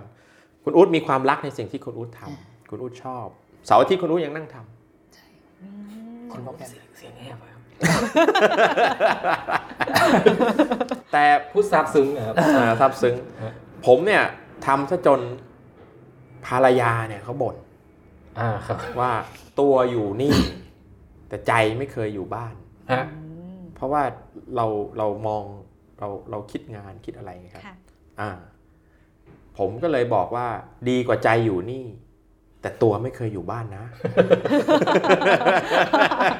อย่างน้อยก็อยู่บ้านนะ เอออย่างนั้น ก็เห็น กายหยาบเราก็อยู่นี่เนาะ ฮะ กายละเอียดเราท่องเที่ยว นี่เขาไม่อยู่นินทานะ ค่ะ ทีนี้ เดี๋ยวไปบอกให้ค่ะ ทีนี้เอ่อเอ่อถ้าเราได้ตรงนี้ครับ พอเวลาผมคุยกับคุณอุ้นเนี่ยคือเรารู้อะครับ พอเราทำงานพัสพาราเราจะมองคนกันออก อืม ว่าคนที่มีแพชชั่นขนาดไหน ฮะ เพราะถ้าได้เพื่อนร่วมทีมที่ไม่มีแพชชั่นนะครับ ต่อให้มีเทคโนโลยีมีฟันดิ้งกันลง ครับ เจอยากไหมครับ คนที่มีแพชชั่นครับ เอ่อขั้นแรกก่อนเลยเราต้องมีแพชชั่นก่อน ครับ อืม คนที่มีลักษณะเหมือนกัน ก็จะเจอคนที่มีลักษณะเหมือนกัน อืม เราเข้าผับเข้าบาร์เราก็จะเจอคนที่ชอบไปผับไปบาร์ ครับ เราเข้าวัดเข้าวาก็จะเจอคนที่ชอบเข้าวัดเข้าวา อืม นะครับ อยู่ในหมู่พระก็เจอพระ ครับ นะครับอยู่ในหมู่โจรก็ได้โจรอะ อืม นะครับเพราะฉะนั้นถ้าเราเป็นคนที่มีแพชชั่น เวลาเรานำเสนอแพชชั่นเราไป เรามองออกครับ อ่า ว่าใครเขาฟังเรา อืม ตาจะเป็นประกายหรือ ตามันจะเป็นประกาย ตาบันเป็นประกายว่า ใช่ ค่ะ แพชชั่นเนี่ยเราบอกเราอธิบายครับโอ้ดีเลยอาจารย์เห็นด้วยเห็นด้วย อืม เอ้ยมีแพชชั่นเว้ยอ่าแต่ถ้าแบบว่าอ๋อเออดีเนาะอืมอ่ะไปไปกินข้าวได้แล้วไป ดูนาฬิกา อ่าอย่างนี้เราก็อ่ะ รู้ละ โอเค ก็ไม่ว่าอะไรก็ ค่ะ คนเราไม่โทษกันไม่ได้นะครับ อ่ะ ไม่ใช่ความผิดอ่ะ ค่ะ ครับ ถ้ ใครมา ไตงกัน ใครมาพูดผมเรื่องปลูกพืชปลูกอะไรผมก็ เออ ไม่เอาเหมือนกันนะ เพราะว่างงเหมือนกันงง ครับครับ นะครับเพราะฉะนั้นเนี่ยถ้าเรามีคนแพชชั่นเราจะมองเห็น อืม นะครับสองการที่จะรักษาแพชชั่นด้วยกันไว้ต้องมี honesty ความซื่อสัตย์ อือฮึอือฮึ จริงใจ ครับ จริงใจโปร่งใส จริงใจโปร่งใสผมบอกคุณอู๊ดผมมีปัญหาอ่าโปรแกรมนี้คุณอู๊ดทำนี้คุณนี้ทำนี้คุณอู๊ดมีปัญหาคุณอู๊ดไม่ปิด ค่ะ ผมมีปัญหาผมไม่ปิด ผมบอกคุณอู๊ดเคลียร์เลยจบ อืม นี่นะครับทีมเวิร์กมันจะไปได้งานวิจัย มันไม่ใช่เฉพาะงานวิจัยหรอกครับ ค่ะ ทุกอย่างในชีวิ จริ ต งด้ ก็ วย ใช้แบบนี้แหละ อืม แล้วผมสังเกตนะครับ ยิ่งเราเปิดใจให้คนอื่นเท่าไหร่ เราจะได้ใจของเขาเปิดกลับคืนมามากเท่านั้น อืม แต่ถ้าเราไปพูดแบบเล่นแร่แปรธาตุอืมสงวนท่าที เออ เขาก็จะสงวนท่าทีกลับ อย่าลืมนะครับ คุยกับคนเหมือนคุยกับกระจก โอ้โห ถ้าเราร้ายกับเขา เขาก็ร้ายกับเรา อืม จริงใจกับเขา ส่วนใหญ่จะจริงใจกับเรา ครับ อ่าใช้คำว่าส่วนใหญ่ อืม แต่ถ้าเราร้ายกับเขาทั้งหมดจะร้ายกับเรา อืม ถ้าเราดีกับเขาส่วนใหญ่จะดีกับเรา เพราะฉะนั้นวิธีการง่ายๆครับ honesty is the best policy ครับ แล้วมันตรงไปตรงมาแล้วมันง่ายทำอะไรสะดวก ผมเป็นคนความจำไม่ดี ถ้าคิดจะโกหก หรือคิดจะเอ่อเล่นแร่แปรธาตุต้องความจำดี อืมค่ะ เพราะเราโกหกเขาไว้เนี่ยนะ ครับ ต้องพูดให้เหมือนเดิม ใช่ต้องพูดให้เหมือนเดิมเออใช่ไหม อยู่แบบไม่โกหกนี่อยู่ง่ายที่สุดนะฮะ อยู่ง่ายที่สุดเลย ฮะ เพราะว่าไม่ต้องไปไหนเลย ครับ อ่าภรรยาถามไปไหนมา เราจะทำนึกนึกนิดนึงเนี่ยเขาเขารู้เลยนะ เออ นั่นเดี๋ยว มี อ่า เมื่อกี้มีสตันนึก สตาร์ทดึกหนึ่งเขาบอกอ่าอ่าอ่าตอบหลังจาก 3 วินาทีถือว่าคำตอบนั้นไม่ แวลิดแล้ว เป็นโมฆะ เพราะว่าถ้าสมมติว่าเราจริงใจเราต้องนึกออกเลยดิ อ่า เออใช่ไหมเอ๊ะทำไมยกเรื่องนี้ได้ไง รู้สึกวันนี้จะได้เรียนเรื่องเกี่ยวกับเออ เออ การการใช้ชีวิตแบบเป็นมี ครับ คู่มีครองอะไรอย่างงี้ด้วยนะ ใช่ คะ ใช่แล้วก็ ปรัชญาชีวิต ก็แฮปปี้ไว้แฮปปี้ไลฟ์ ครับสุภาษิตอันนี้ผมก็ท่องไว้เหมือนกันนะ จริงไหม ครับอืมครับ ยังไม่แต่งงานใช่ไหมคุณนุ่มเออครับ เขียนโปรแกรมต่อ ไป สู้เขา ครับ อ่ะเพราะฉะนั้นอันนี้ก็คือที่ฝากไว้ในเรื่องข ครั อง บ การทำโครงการวิจัยต่าง ข้อคิดในการทำการวิจัยและการสร้างทีม ๆใช่ครับคือคือทีมเวิร์กมันคือ people มันคือ human connection ใช่ครับอืม มันคือ human connection จริง ๆ นะครับ ถ้าเราไม่ connect นี่อย่าเอามาคือไม่ใช่เขาเป็นคนไม่ดีนะ ค่ะ เอ่ออย่าต้องแยกให้ถูกนะครับว่า ค่ะ เป็น bad coworker หรือ no connection อ่าฮะฮะ ไม่เหมือนกันนะ ฮะ coworker เราอาจจะมี passion แบบเดียวกับเราก็ได้ ค่ะ แต่มันเป็น bad coworker อ่า คือมัน passion passion แบบเดียวกันแต่นิสัยมันไม่ได้ ทำงาน อ่าอ่า ทำงานด้วยกันไม่ได้ ไม่ได้ ชอบเรื่องเดียวกันแต่น ไม่ได้แล้วมันจะกลายเป็นคู่แข่ง rivalry อ่า อันนี้ไม่ได้เลย โอ้ แต่ถ้าสมมุติว่าเป็น good people ครับ นะครับแล้วมี passion เดียวกันอีกโหยิ่งดีใหญ่เลย อยู่กันนานเลย อยู่กันนานครับ ครับ เพราะอะไรแล้วเราจะสร้างสรรค์มันจะทำให้1บวก1ไม่เท่ากับ 2 ผมใช้คำนี้นะ อืม 1บวก1มันจะเป็น 4 เป็น ค่ะ ครับ 8 มันเป็น synergy อืม คือทำไมครับ เอา 1 มาบวกกับ 1 ปกติก็ได้แค่ 2 อันนี้คือธรรมดา ครับ ค่ะ แต่ถ้าไปเจอไอ้คนที่ไม่ดี1บวก1มันได้ศูนย์ เออ มันหักล้างกันนะแต่ถ้าไปเจอคนที่เจ๋งเนี่ยหนึ่งบวกหนึ่งมันไม่ได้สองนะมันได้สี่ได้แปดนะ ฮะ เออ นี่ เพราะฉะนั้นเนี่ยใช้เวลาหน่อยในการหาคน ครับ คือตอนแรกผมยังไม่เขียนโครงการเนาะที่เจอคุณ ครับ รู้ดะ ใช่ก็ลอง เพราะผมไม่ชัวร์ไง อืม ว่าตกลงแล้วทีมงานเราจะแข่งไหม อ๋อ ถ้าสมมติผมเขียนเขียนไปก่อนโดยที่ไม่มีทีมงานตายสิครับ ค่ะ เวลาลงโครงงานมันก็ไปแล้ว เราก็มีเวลาน้อยกว่าจะไปหาคนกว่าจะอะไร แต่ถ้าเรามีทีมที่เข้มแข็งแล้ว คุยกันรู้เรื่อง ไว้ใจได้แล้วมองตากันรู้เรื่อง คุณรู้ผมต้องการนี้นะอ่ะคุณรู้บอกอาจารย์ครับต้องการนี้จบ อืม นะครับก็จะสามารถทำทำงานได้ประสบความสำเร็จ อันนี้ก็เป็นหลักการหนึ่งที่ใช้ แล้วพยายามทำให้ทีมเล็กเข้าไว้นี่นี่ส่วนตัวนะ อ๋อ ครับ เหรอ โอ้ คะ ในผมไม่แน่ใจว่าท่านอื่นคิดยังไง อ่า แต่ในในความคิดของผมเนี่ย ผมคิดว่าทีมเรามีคนน้อยที่สุดเท่าที่จะเป็นไปได้ในการทำให้งานชิ้นนั้นประสบความสำเร็จพอแล้ว คล่องตัวด้วยะไร หนึ่งข้องตัวครับอ่ายิ่งคนเยอะเรื่องก็ยิ่งเยอะ อืม ครับ มนุษย์นี่เยอะที่สุดละ ค่ะ นะครับอ่าปลามันไม่เคยบ่นให้ผมฟังสักที อาจจะฟังไม่เข้าใจ ใช่แล้วแล้วเวลาผมผลให้ฟ้าปลาฟังปลาก็ไม่เคยไปเล่าต่อ โอ้โอ้ เออมันเก็บความลับเก่งนะพวกสัตว์น้ำเนี่ย ฮะ หมึกนี่ไม่บอกใครเลยนะเงียบกิ๊บเลยนะครับ ใช่ไหมเวลาเวลาเราพูดบ่น ใช่ครับ ให้ใครฟัง ใช่ กับหมึกน่ะ อันนี้ยืนยันฮะ ยืนยันนะครับ ถามมันก็ไม่ตอบ อืม เออเพราะฉะนั้นคนเนี่ยเยอะสุดแหละครับ เรื่องอ่ะเพราะฉะนั้นถ้าสมมุติว่า เรา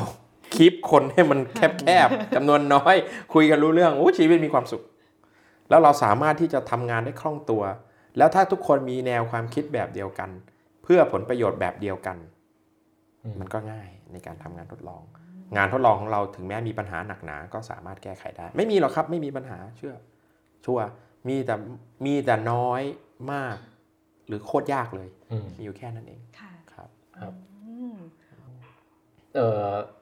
จบส่วนที่แบบได้ข้อคิดต่างๆครบแล้วฮะ ครับแต่ข้อคิดดีมากนะครับอาจารย์ นั่นนั่นนั่นคืออย่างน้อยคือสิ่งที่ผมคิดไง ชอบมาก แต่ผมไม่ได้บอกว่ามันจะต้องถูกหรือผิดนะ คนฟังก็อาจจะมีความคิดต่างได้ ครับ แต่การที่มีความคิดต่างก็เป็นสิ่งที่ดีนะครับ ค่ะ ผมเคยถามภรรยาบอกว่า ถ้าทั้งโลกคนทั้งโลกเป็นแบบผมเนี่ย ดีไหมภรรยาเขาบอกว่า แค่คนเดียวก็พอ แล้ว นั่นหมายความว่าอะไรครับ หมายความว่าเขาไม่ได้หมายความว่าเขาผมไม่ดีนะ ค่ะ แต่ความหลากหลายเป็นสิ่งที่ดีนะครับ ครับ ยิ่งหลากหลายยิ่งดี ค่ะ เพราะฉะนั้นยิ่งหลากหลายมากก็จะยิ่งดีไง อืม ถ้าอาจารย์ลองคิดดูครับ ถ้าเกิดคนทั้งโลกแบบใส่ไอ้แว่นทหารนะครับไปเดินส่องปูตอนดึกๆนะฮะ มันก็จะน่าน่ากลัวพภัยพิลึกเหมือนกัน ครับ ใช่ไหมครับนะครับ เพราะฉะนั้น เพราะฉะนั้นสิ่งเหล่านี้เนี่ยความหลากหลายเป็นสิ่งที่ดีเราต้องเราต้องเปิดรับ ผมนี่ชอบมากเลย มีคาแรคเตอร์มาเลยอ๋ออีกอย่างหนึ่งนะครับ คนเราเนี่ยควรจะมีคาแรคเตอร์ อืม นี่สำคัญนะ ครับ เคยมีคนบอกว่าถ้ามีได้แค่อย่างเดียวระหว่างคาแรคเตอร์กับยุทธวิธีกับกลยุทธ์คือ strategy กับ อืม คาแรคเตอร์ให้เอาคาแรคเตอร์ไว้ก่อน อืมเพราะอะไรคะ เพราะคาแรคเตอร์เป็นตัวของเราไงครับ strategy คือหมายความว่าถ้าเรามีกลยุทธ์ในการใช้ชีวิตกลยุทธ์ในการทำงาน กับมีคาแรคเตอร์ของเราในการทำงานให้เอาคาแรคเตอร์ไว้ก่อน ถ้าเลือกได้อย่างเดียว อืม ระหว่างคาแรคเตอร์กับ strategy อ่ะเอาคาแรคเตอร์ไว้ แล้วเดี๋ยว strategy มันมาเอง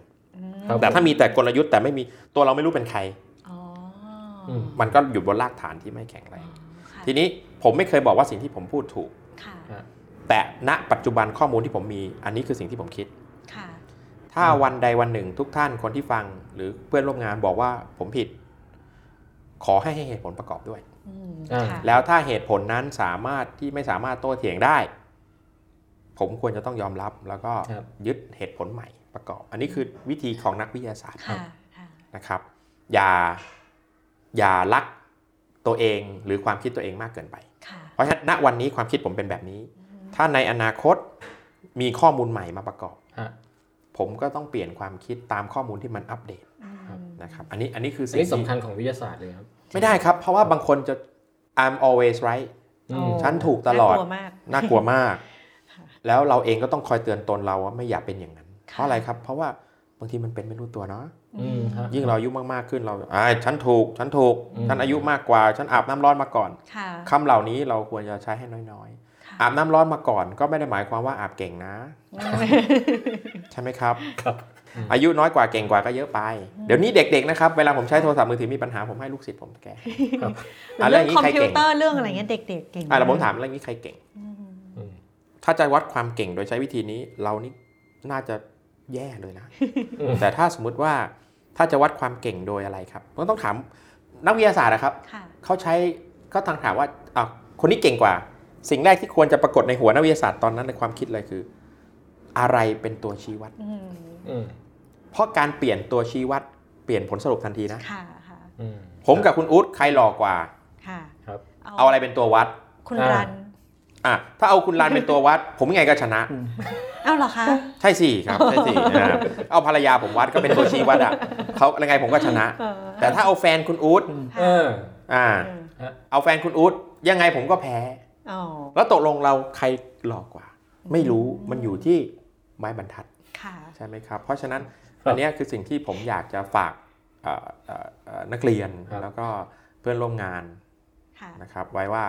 บางครั้งเนี่ยอายุมากกว่าไม่ได้หมายความว่าเก่งกว่า ครับ แต่อายุมากกว่ามักจะมีประสบการณ์มากกว่า ทั้ ครั ง บ ทางดีและทางไม่ดี เพราะฉะนั้น เราเรียนรู้ได้กับคนที่อายุมากเนี่ยเรียนรู้ได้มากกว่าคนที่อายุน้อย ครับ จริงนะครับเพราะฉะ แล้ นั้ วน ก็ถ้าเกิดเรารู้สึกว่าเรายังไม่หล่อเนี่ย เราอาจจะยังไม่เจอตัวชี้วัดที่เหมาะสม ใช่ อืม บางครั้งไม่ได้เปลี่ยนเรานะครับ เปลี่ยนตัวชี้วัด ครับ อ๋อนี่ข้อสำคัญนะ ครับครับ เด็กเราส่วนใหญ่ขาดความมั่นใจ อืม หนูไม่เก่งค่ะอาจารย์หนู หนูสมองไม่ดี เพิ่งเจอมาเลย ค่ะ นะครับ ผมก็ถามเราบ้าเปล่าไม่บ้าค่ะอาจารย์สติสัมปชัญญะครบถ้วนไหมครบถ้วนค่ะมือครบ 32ทำอะไรได้ตามที่อยากทำไหมค่ะแล้วจะบอกว่าตัวเองไม่ดีได้ไง อืม เรียนจบปริญญาตรีไหมจบค่ะ อืม เออ แล้วไม่ดีตรงไหนอะอาจารย์ยังไม่รู้เลยอาจารย์ยังไม่เคยเห็นเธอว่าไม่ดีเลยนะ อืมอืม ขนาดเรามองลูกศิษย์เรายังบอกว่าเขาดีเลยอะแล้วทำไมเธอมองตัวเองว่าไม่ดีอะนะครับสิ่งที่เลวร้ายที่สุดคือการดูถูกตัวเอง นี่ถ้าผมบอกว่าผมไม่ดีผมทำไม่ได้ ผมก็ไม่ไปหาคุณอุ้นแต่แรกปะ อืม โอ้โหโอ้โหผมโง่อะโง่โง่ไม่มีความรู้วิศวะงานนี้คงไม่ประสบความสำเร็จหรอก เออ ถ้าผมทำผมก็คงโง่ๆต้องไปอ่านหนังสือเองผมไม่ทำเลิกดี กว่า ไม่เอาแล้วไม่ใช่สี ค่ะ เห็นไหมครับ เพราะฉะนั้นไอ้สีหลักเมื่อกี้ถึงมีคำว่า attitude เนี่ย ครับ ผมเพิ่มเข้าไปเองอะ อื ค่ะ มครับ ต่อให้ได้ right people แต่ไม่ได้ attitude ก็จบนะครับ ค่ เพราะฉะนั้นนี่ก็เป็นสิ่งที่ที่ฝากไว้ใช่ ครับผม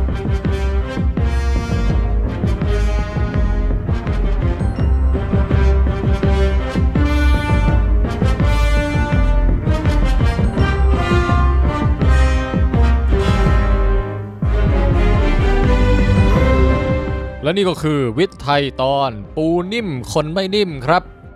จบไว้แค่นี้นะฮะ อาจจะห้วนไปนิดนึงเพราะว่า อาจารย์ต้องรีบลุกไปรับแขกครับ คือบ้านอาจารย์วันนั้นเนี่ยแขกมาแบบคึกคักมากนะฮะ มีทั้งพวกเรามีคุณอู๊ดมีน้องฟาร์ม แล้วก็ในณจังหวะนั้นเนี่ยมีลูกศิษย์ต่างชาติของอาจารย์มาสมทบเพิ่มอีก 2 คนฮะเป็นสาวชาวพม่าคนหนึ่งกับสาวชาวอินโดอีกคนหนึ่งนะครับ ก็ทั้งหมดนี้ก็มาร่วมแจมดินเนอร์กันนะฮะ ภรรยาของอาจารย์คุณลันเนี่ยทำแกงเขียวหวานหม้อใหญ่มาก มีเส้นหนมจีนแล้วก็มีไก่ทอดอีกหนึ่งกะละมังครับ โหกินกันแบบอร่อยอร่อยมาก ผมนี่ถึงกับห่อกลับบ้านมากินต่ออีก 2 วันด้วยนะครับ แล้วยังไม่พอครับยังมีตบท้ายด้วยเค้กช็อกโกแลตลาวานะฮะ อันนี้สูตรคุณลันทำเองเหมือนกันครับ เสิร์ฟพร้อมไอศครีมวานิลา โอ้โห ร้อนผสมเย็น เหมือนศาสตร์ประมงผสมวิศวะที่เราคุยกันในตอนนี้ กินอิ่มเสร็จนะฮะ ยังไม่จบครับ อย่างที่บอกอาจารย์มีพาทัวร์ชมคอลเลกชันหอยต่ออีก 2 ชั่วโมง โอ้โห นี่มันแพ็กเกจทัวร์อะไรกันนี่ สุดยอดมากนะครับ โอ้แล้วคอลเลกชันอาจารย์นี่ผม ถือว่าเป็นบุญตาที่ได้ที่ได้ยนต์นะครับ คุณผู้ฟังทางบ้านไม่ต้องห่วงครับ ผมถ่ายวิดีโอเก็บไว้ฮะ เดี๋ยวมีอะไรเด็ด ๆ อีกเยอะจะค่อยๆ ตัดไปลงกันให้ดูในช่อง YouTube with Cast นะครับ ใครยังไม่ได้กด Subscribe ก็ไปกดไว้ฮะ เดี๋ยวนี้วิดีโอจะมาเรื่อยๆแล้วนะครับ พอดแคสต์ตอนที่เพิ่งฟังจบไปนี่ก็มีเวอร์ชันวิดีโออยู่ด้วยนะฮะ ใครจะลองไปกดดูสักหน่อยนะอยากรู้ว่าตอนบรรยากาศคุยกันเป็นยังไงก็ลองไปดูได้นะครับ ในส่วนของงานวิจัยปูนิ่มที่เราเล่ากันในตอนฮะ อาจารย์สุกฤตอยากจะเน้นว่าขอขอบคุณสมาชิกผู้ร่วมโครงการวิจัยทุกท่านนะครับ รองศาสตราจารย์ ดรวราเทพาหุดี ดรวุฒิชัยอ่อนเอี่ยมเอ่อคุณวาสนาอากรรัตน์คุณสุทินสมบูรณ์ คุณปฏิพลภาคเพียร หกท่านนี้ฮะ มาจากคณะประมงมหาวิทยาลัยเกษตรศาสตร์ แล้วก็มีขอขอบคุณศาสตราจารย์ ดร วุฒิพงศ์อารีกุล และคุณกฤษดา พรหมสุทธิรักษ์อันนี้ก็คือคุณอู๊ดนั่นเองนะครับ ทั้งสองท่านนี้ครับ มาจากคณะวิศวกรรมศาสตร์ มหาวิทยาลัยเกษตรศาสตร์เช่นกันครับ และอีกท่านหนึ่งคุณสาธิตจันยาสวัสดิ์เป็นผู้ประกอบการครับ ขอบคุณทุกๆท่านเหล่านี้มากนะฮะแล้วก็เอ่อชื่อเต็มๆของโครงการวิจัยปูนิ่มเนี่ยมันยาวมากเลยครับ เอาเป็นว่ายังไงเดี๋ยวผมเอาลิงก์ข้อมูลทุกอย่างอะไปลงไว้ให้ที่เว็บไซต์ withcastthailand.com ประจำตอนนี้นะฮะ และแน่นอนครับ withcast เองก็ต้องขอขอบคุณอาจารย์สุกฤตนิมิตกุล กับคุณอู๊ดกฤษดาพรหมสุทธิรักษ์มาก ๆ นะครับ โอ้เป็นเกียรติอย่างยิ่งที่มาร่วมเป็นแขกรับเชิญในรายการของเรานะฮะ ทั้งสองท่านเลยครับ สุดท้ายนี้ฮะขอบคุณสปอนเซอร์รายการครับสกสว ผู้สนับสนุนรายการวิทย์ไทยครับ ติดตามตอนอื่น ๆ ซีซั่นอื่น ๆ และความเคลื่อนไหวทุกอย่างที่เกี่ยวข้องกับพวกเรานะฮะ ได้ทางเว็บ w i t h c a s t t h a i l a n d c o m และเพจ Facebook w i t h c a s t ครับ จบทิ้งท้ายไว้ด้วย มีฉากหลัง end credit นิดหน่อยครับ คือถือซะว่าเป็น deleted scene แล้วกันนะฮะ ก็คือมีช็อตที่อาจารย์ถามถึงงานวิจัยปริญญาเอกของคุณอู๊ดนะครับ แล้วปรากฏว่าคำตอบเนี่ยค่อนข้างเซอร์ไพรส์มาก ปรากฏว่าคุณอู๊ดนี่ดันมีส่วนเชื่อมโยงกับ วิทย์ไทยตอนก่อนหน้านี้ โดยที่ผมไม่ได้คาดคิดมาก่อนนะครับ คือวิทย์ไทยซีซั่น3ตอนที่ 1 เนี่ยว่าด้วยเรื่องอาทยาวิทยากับงานวิจัยของตำรวจ แล้วคุณอู๊ดเกี่ยวอะไรครับ คุณนุชทำไปเรียนเอกเรื่องอะไรครับ เรื่องลายนิ้วมือแฝงครับ ลายนิ้วมือแฝงสำหรับในในที่ที่เกิดอาชญากรรม อ่า ใช่ไหม ใช่ ลายนิ้วมือแฝงที่มัน ก็ มีแค่นิดเดียวป่ะ อ่าใช่ครับ ก็ อ่า ทำให้มันคุณภาพดีขึ้น ส่งไปเซิร์ชแล้วเจออ่าทำให้คนที่ผิดสามารถถูกจับโดยตำรวจได้อะไรเงี้ยอืมช่วยตำรวจ แล้วที่ผ่านมาเคยแอบเก็บลายนิ้วมือตามบ้านของอาจารย์หรืออะไรอย่างงี้บ้างไหมะ ไม่เคยครับ ยังไม่เคยใช่ไหม ยังไม่เคยครับ อ๋อแล้วก็ทีมคุณอู๊ดน่ะเขาทำนั่นด้วยนะ เขาทำไอ้ที่เราโดนปรับกันทุกวันเนี่ยแหละครับ ไอ้ที่ทับเส้นทึบอ่ะ อ๋อ ครับ มีคนรุ่นพี่สมัยก่อนทำครับ ผมเพิ่ง อาปทำ ได้รับผลกระทบจาก งานวิจัยนี้ จากงานวิจัยนี้พอสมควรแปลว่างานวิจัยนี้ดี มี impact มี impact Impact สูง สัมผัสได้ Impact สูงทีละ 500 ครับ โดน อ่าเห็นไหมครับ อย่างเงี้ย ผมประทับใจครับ ประทับ จำได้ ใจ อืม อ่าผมผมรู้จักชื่อแล้ว ค่ะ เดี๋ยวเราไปหากันเพราะผมเสียไปหลายพันแล้วนะครับตรงเนี้ยหน้าแยกเกษตรอะลงอุโมงค์นะครับ อ๋ออย่างนี้นี่ ทับ เอง เส้นตลอดเลย ค่ะ อ่าทีมเราใช่ไหม เส้นมันยาว อาจจะไม่ใช่ก็ได้ครับ รีบรีบไม่ใช่ทันทีเลยค่ะ แล้วแล้วตีสี่ก็จับได้ ค่ะ แท็กซี่เล่าให้ฟังว่าตีสี่ก็จับได้ ได้สิครับก็เหมือนปูเราแต่ที่มืดยังได้เลย เออ นี่ อ่า ใช่ไหมครับ เห็นไหมเห็นไหม ตกลงเป็นทีม นี่ คุณอู๋จริงด้วยตอบได้ ถ้าเอามา ย่งนั้น ใช้เป็นประโยชน์ก็จะเป็นแบบปูนิ่ม ครับ แต่ถ้าเอามาใช้สร้างความเสียหายให้กับประชาชนตาดำๆก็จะเป็นแบบตอนตีสี่ อ่า เออ โอเค ครับ